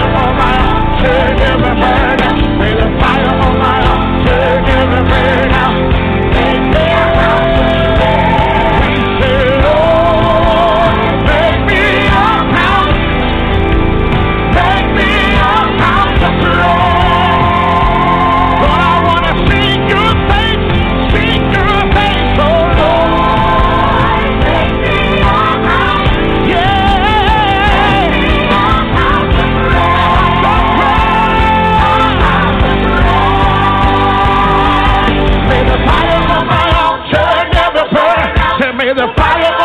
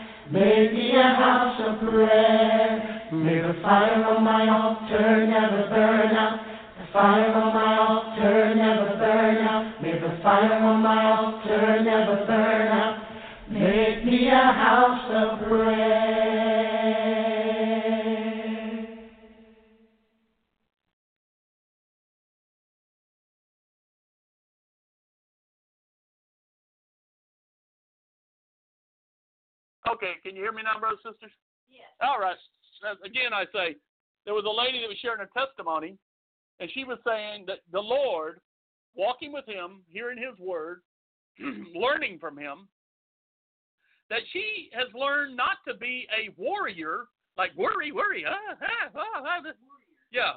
I can't see it very well, so I'll just spell it W O R R I E R. And she has learned to become a prayer warrior. Glory. I can see that. I can say that now. Oh, hallelujah. So we don't want to be no worry warts. There you go. I can say that. Worry warts. We want to be prayer warriors. Amen. So, brothers, sisters, uh, anyone have any prayer requests? Praise God. Anyone have any prayer requests? We're here to pray. We are to to be here to care about one another. This is part of what the Lord talks about us to love one another. That we are praying for one another. That we are concerned about our brothers and sisters, especially in the time that we're living. And that we want to be right and ready. A bride or made herself ready and without no spots or wrinkles. But we want to encourage one another. And we want to know that as each day goes by, we're getting closer and closer to our Lord's return. So, with that said, I pray that anyone have any prayer requests because we know, like Sis Brenda said, prayer of the righteous availeth much. Let me tell you, when we're praying, we have God's ear because we're His sons and daughters. We are His children. He listens to the prayers of the saints. That's who you are. So share, share, share your heart, share your prayer request. All right. Amen. Uh, this, this,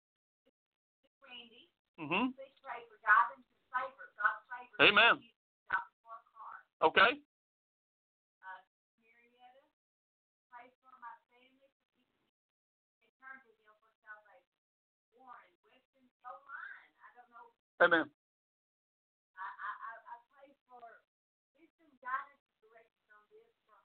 Amen.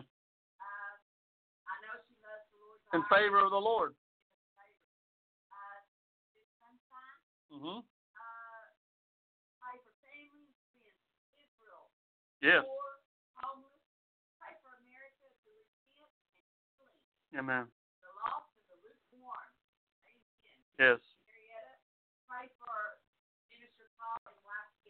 uh,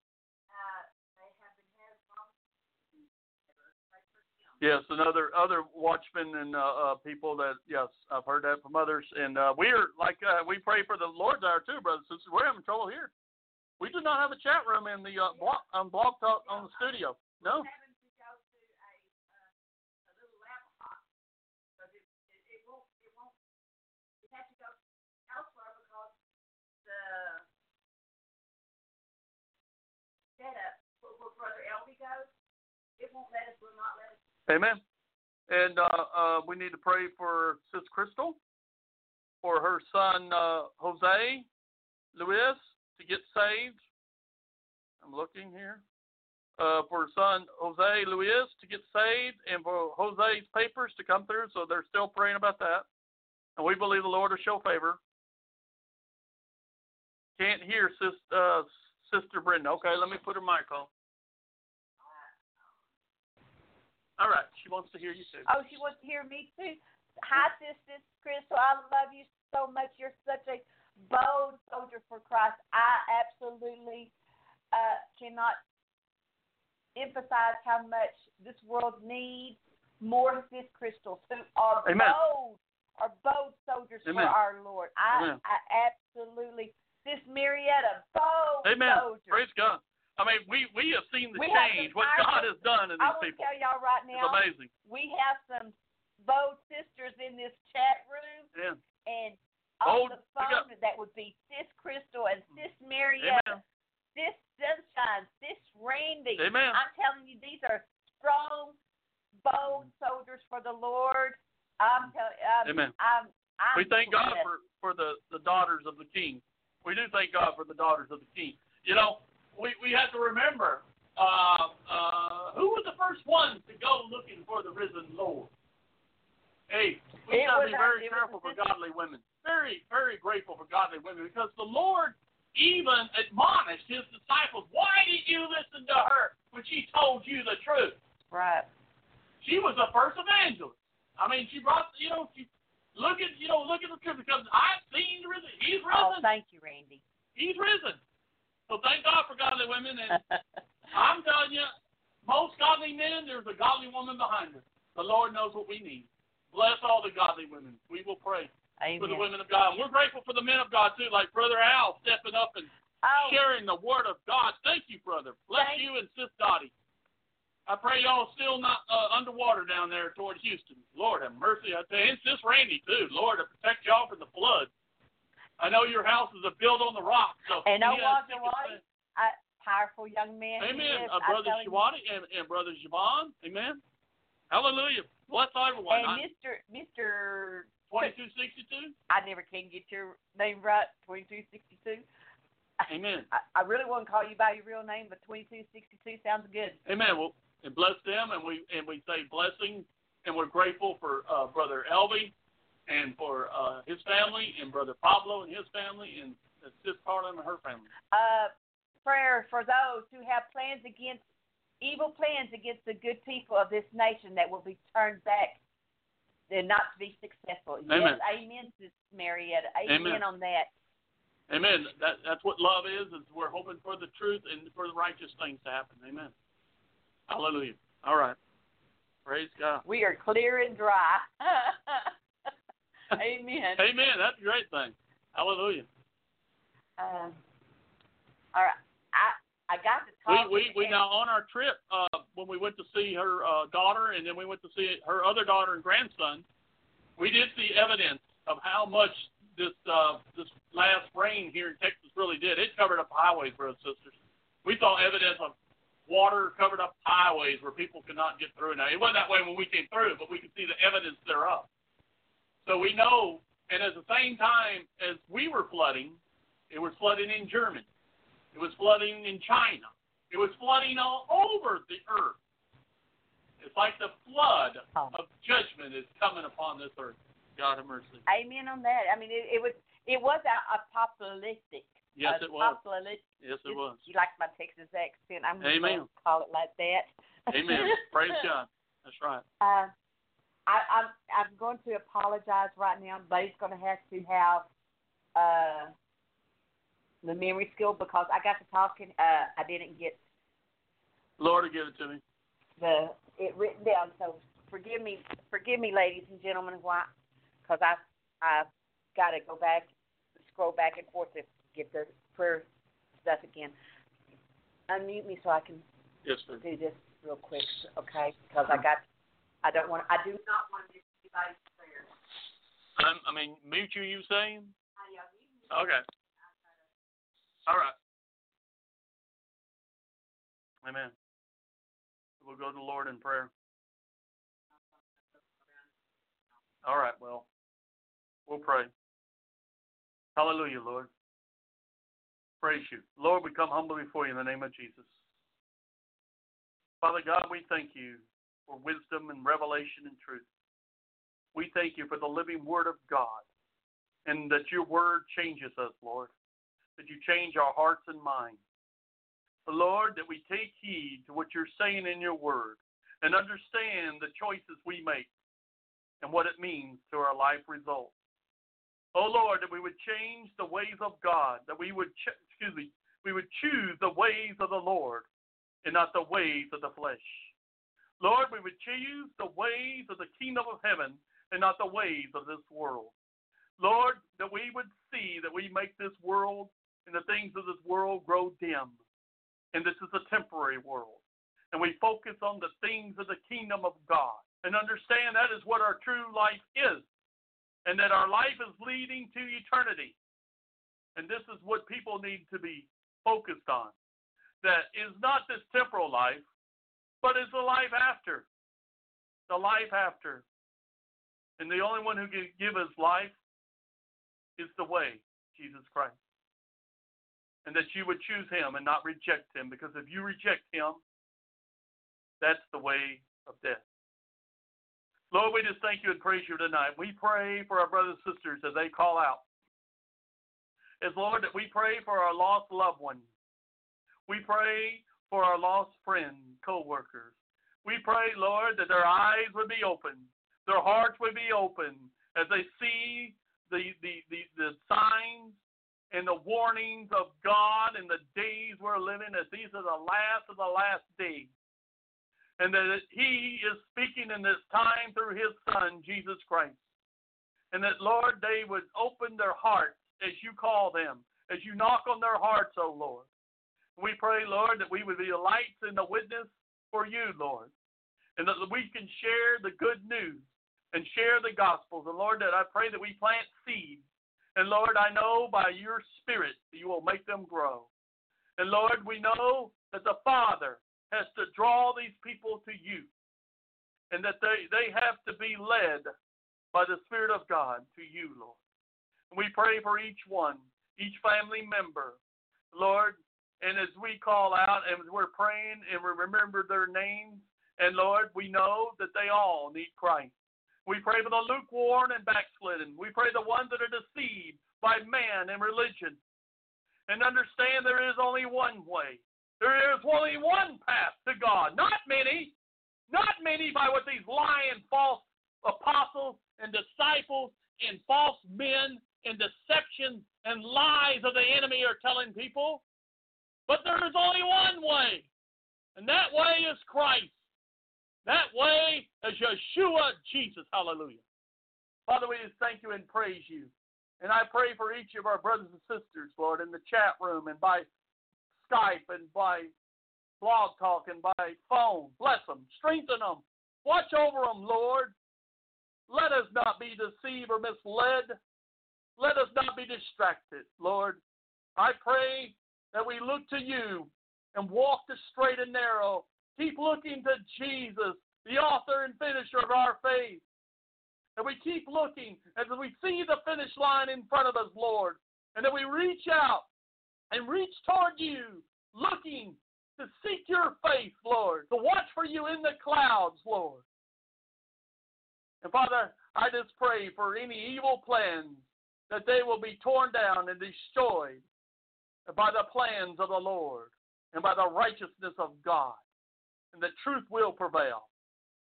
In the end, Lord, we know that truth, righteousness, and love will prevail. And that sin, deception, and lying and wickedness will be totally defeated. We're thank you and praise you. We pray for Israel and Jerusalem for all that's going on, Lord. We pray that this is drawing them back to Yahweh and Yeshua HaMashiach. They need you, Lord. They need to turn back to the God of Israel, for man is not their answer, but you are, Lord. You are. And we give you all the glory and praise tonight, Lord, for this message and this time that we come together as brothers and sisters in Christ. And that we rejoice, Lord, that we come and from all different parts of the world in this nation that we can come together as one in unity in you, Lord Jesus, by your Spirit. And Lord, that we look for that great gathering in the clouds with you, Lord, as you come for your church and as you come for a pure bride. In Jesus' name, pure bride. Hallelujah. Hallelujah.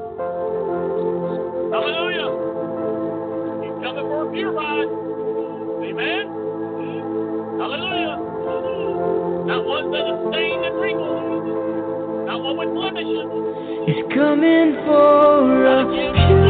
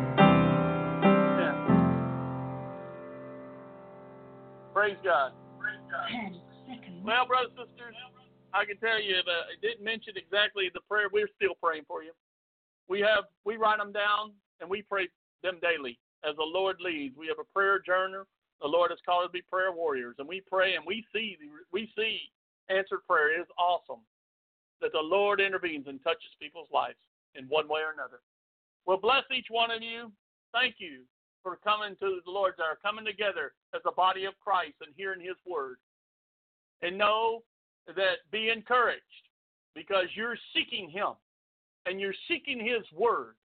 That that makes you prepared for His coming, and that He will rapture, caught up, whatever you want to call it. He's going to take us to heaven and take us away from this lost, Christ rejecting world very soon. So we love you and we're praying for you. God bless each one of you. And shalom to all of you and good night. Shalom. Good night. Love you, Love you too, baby.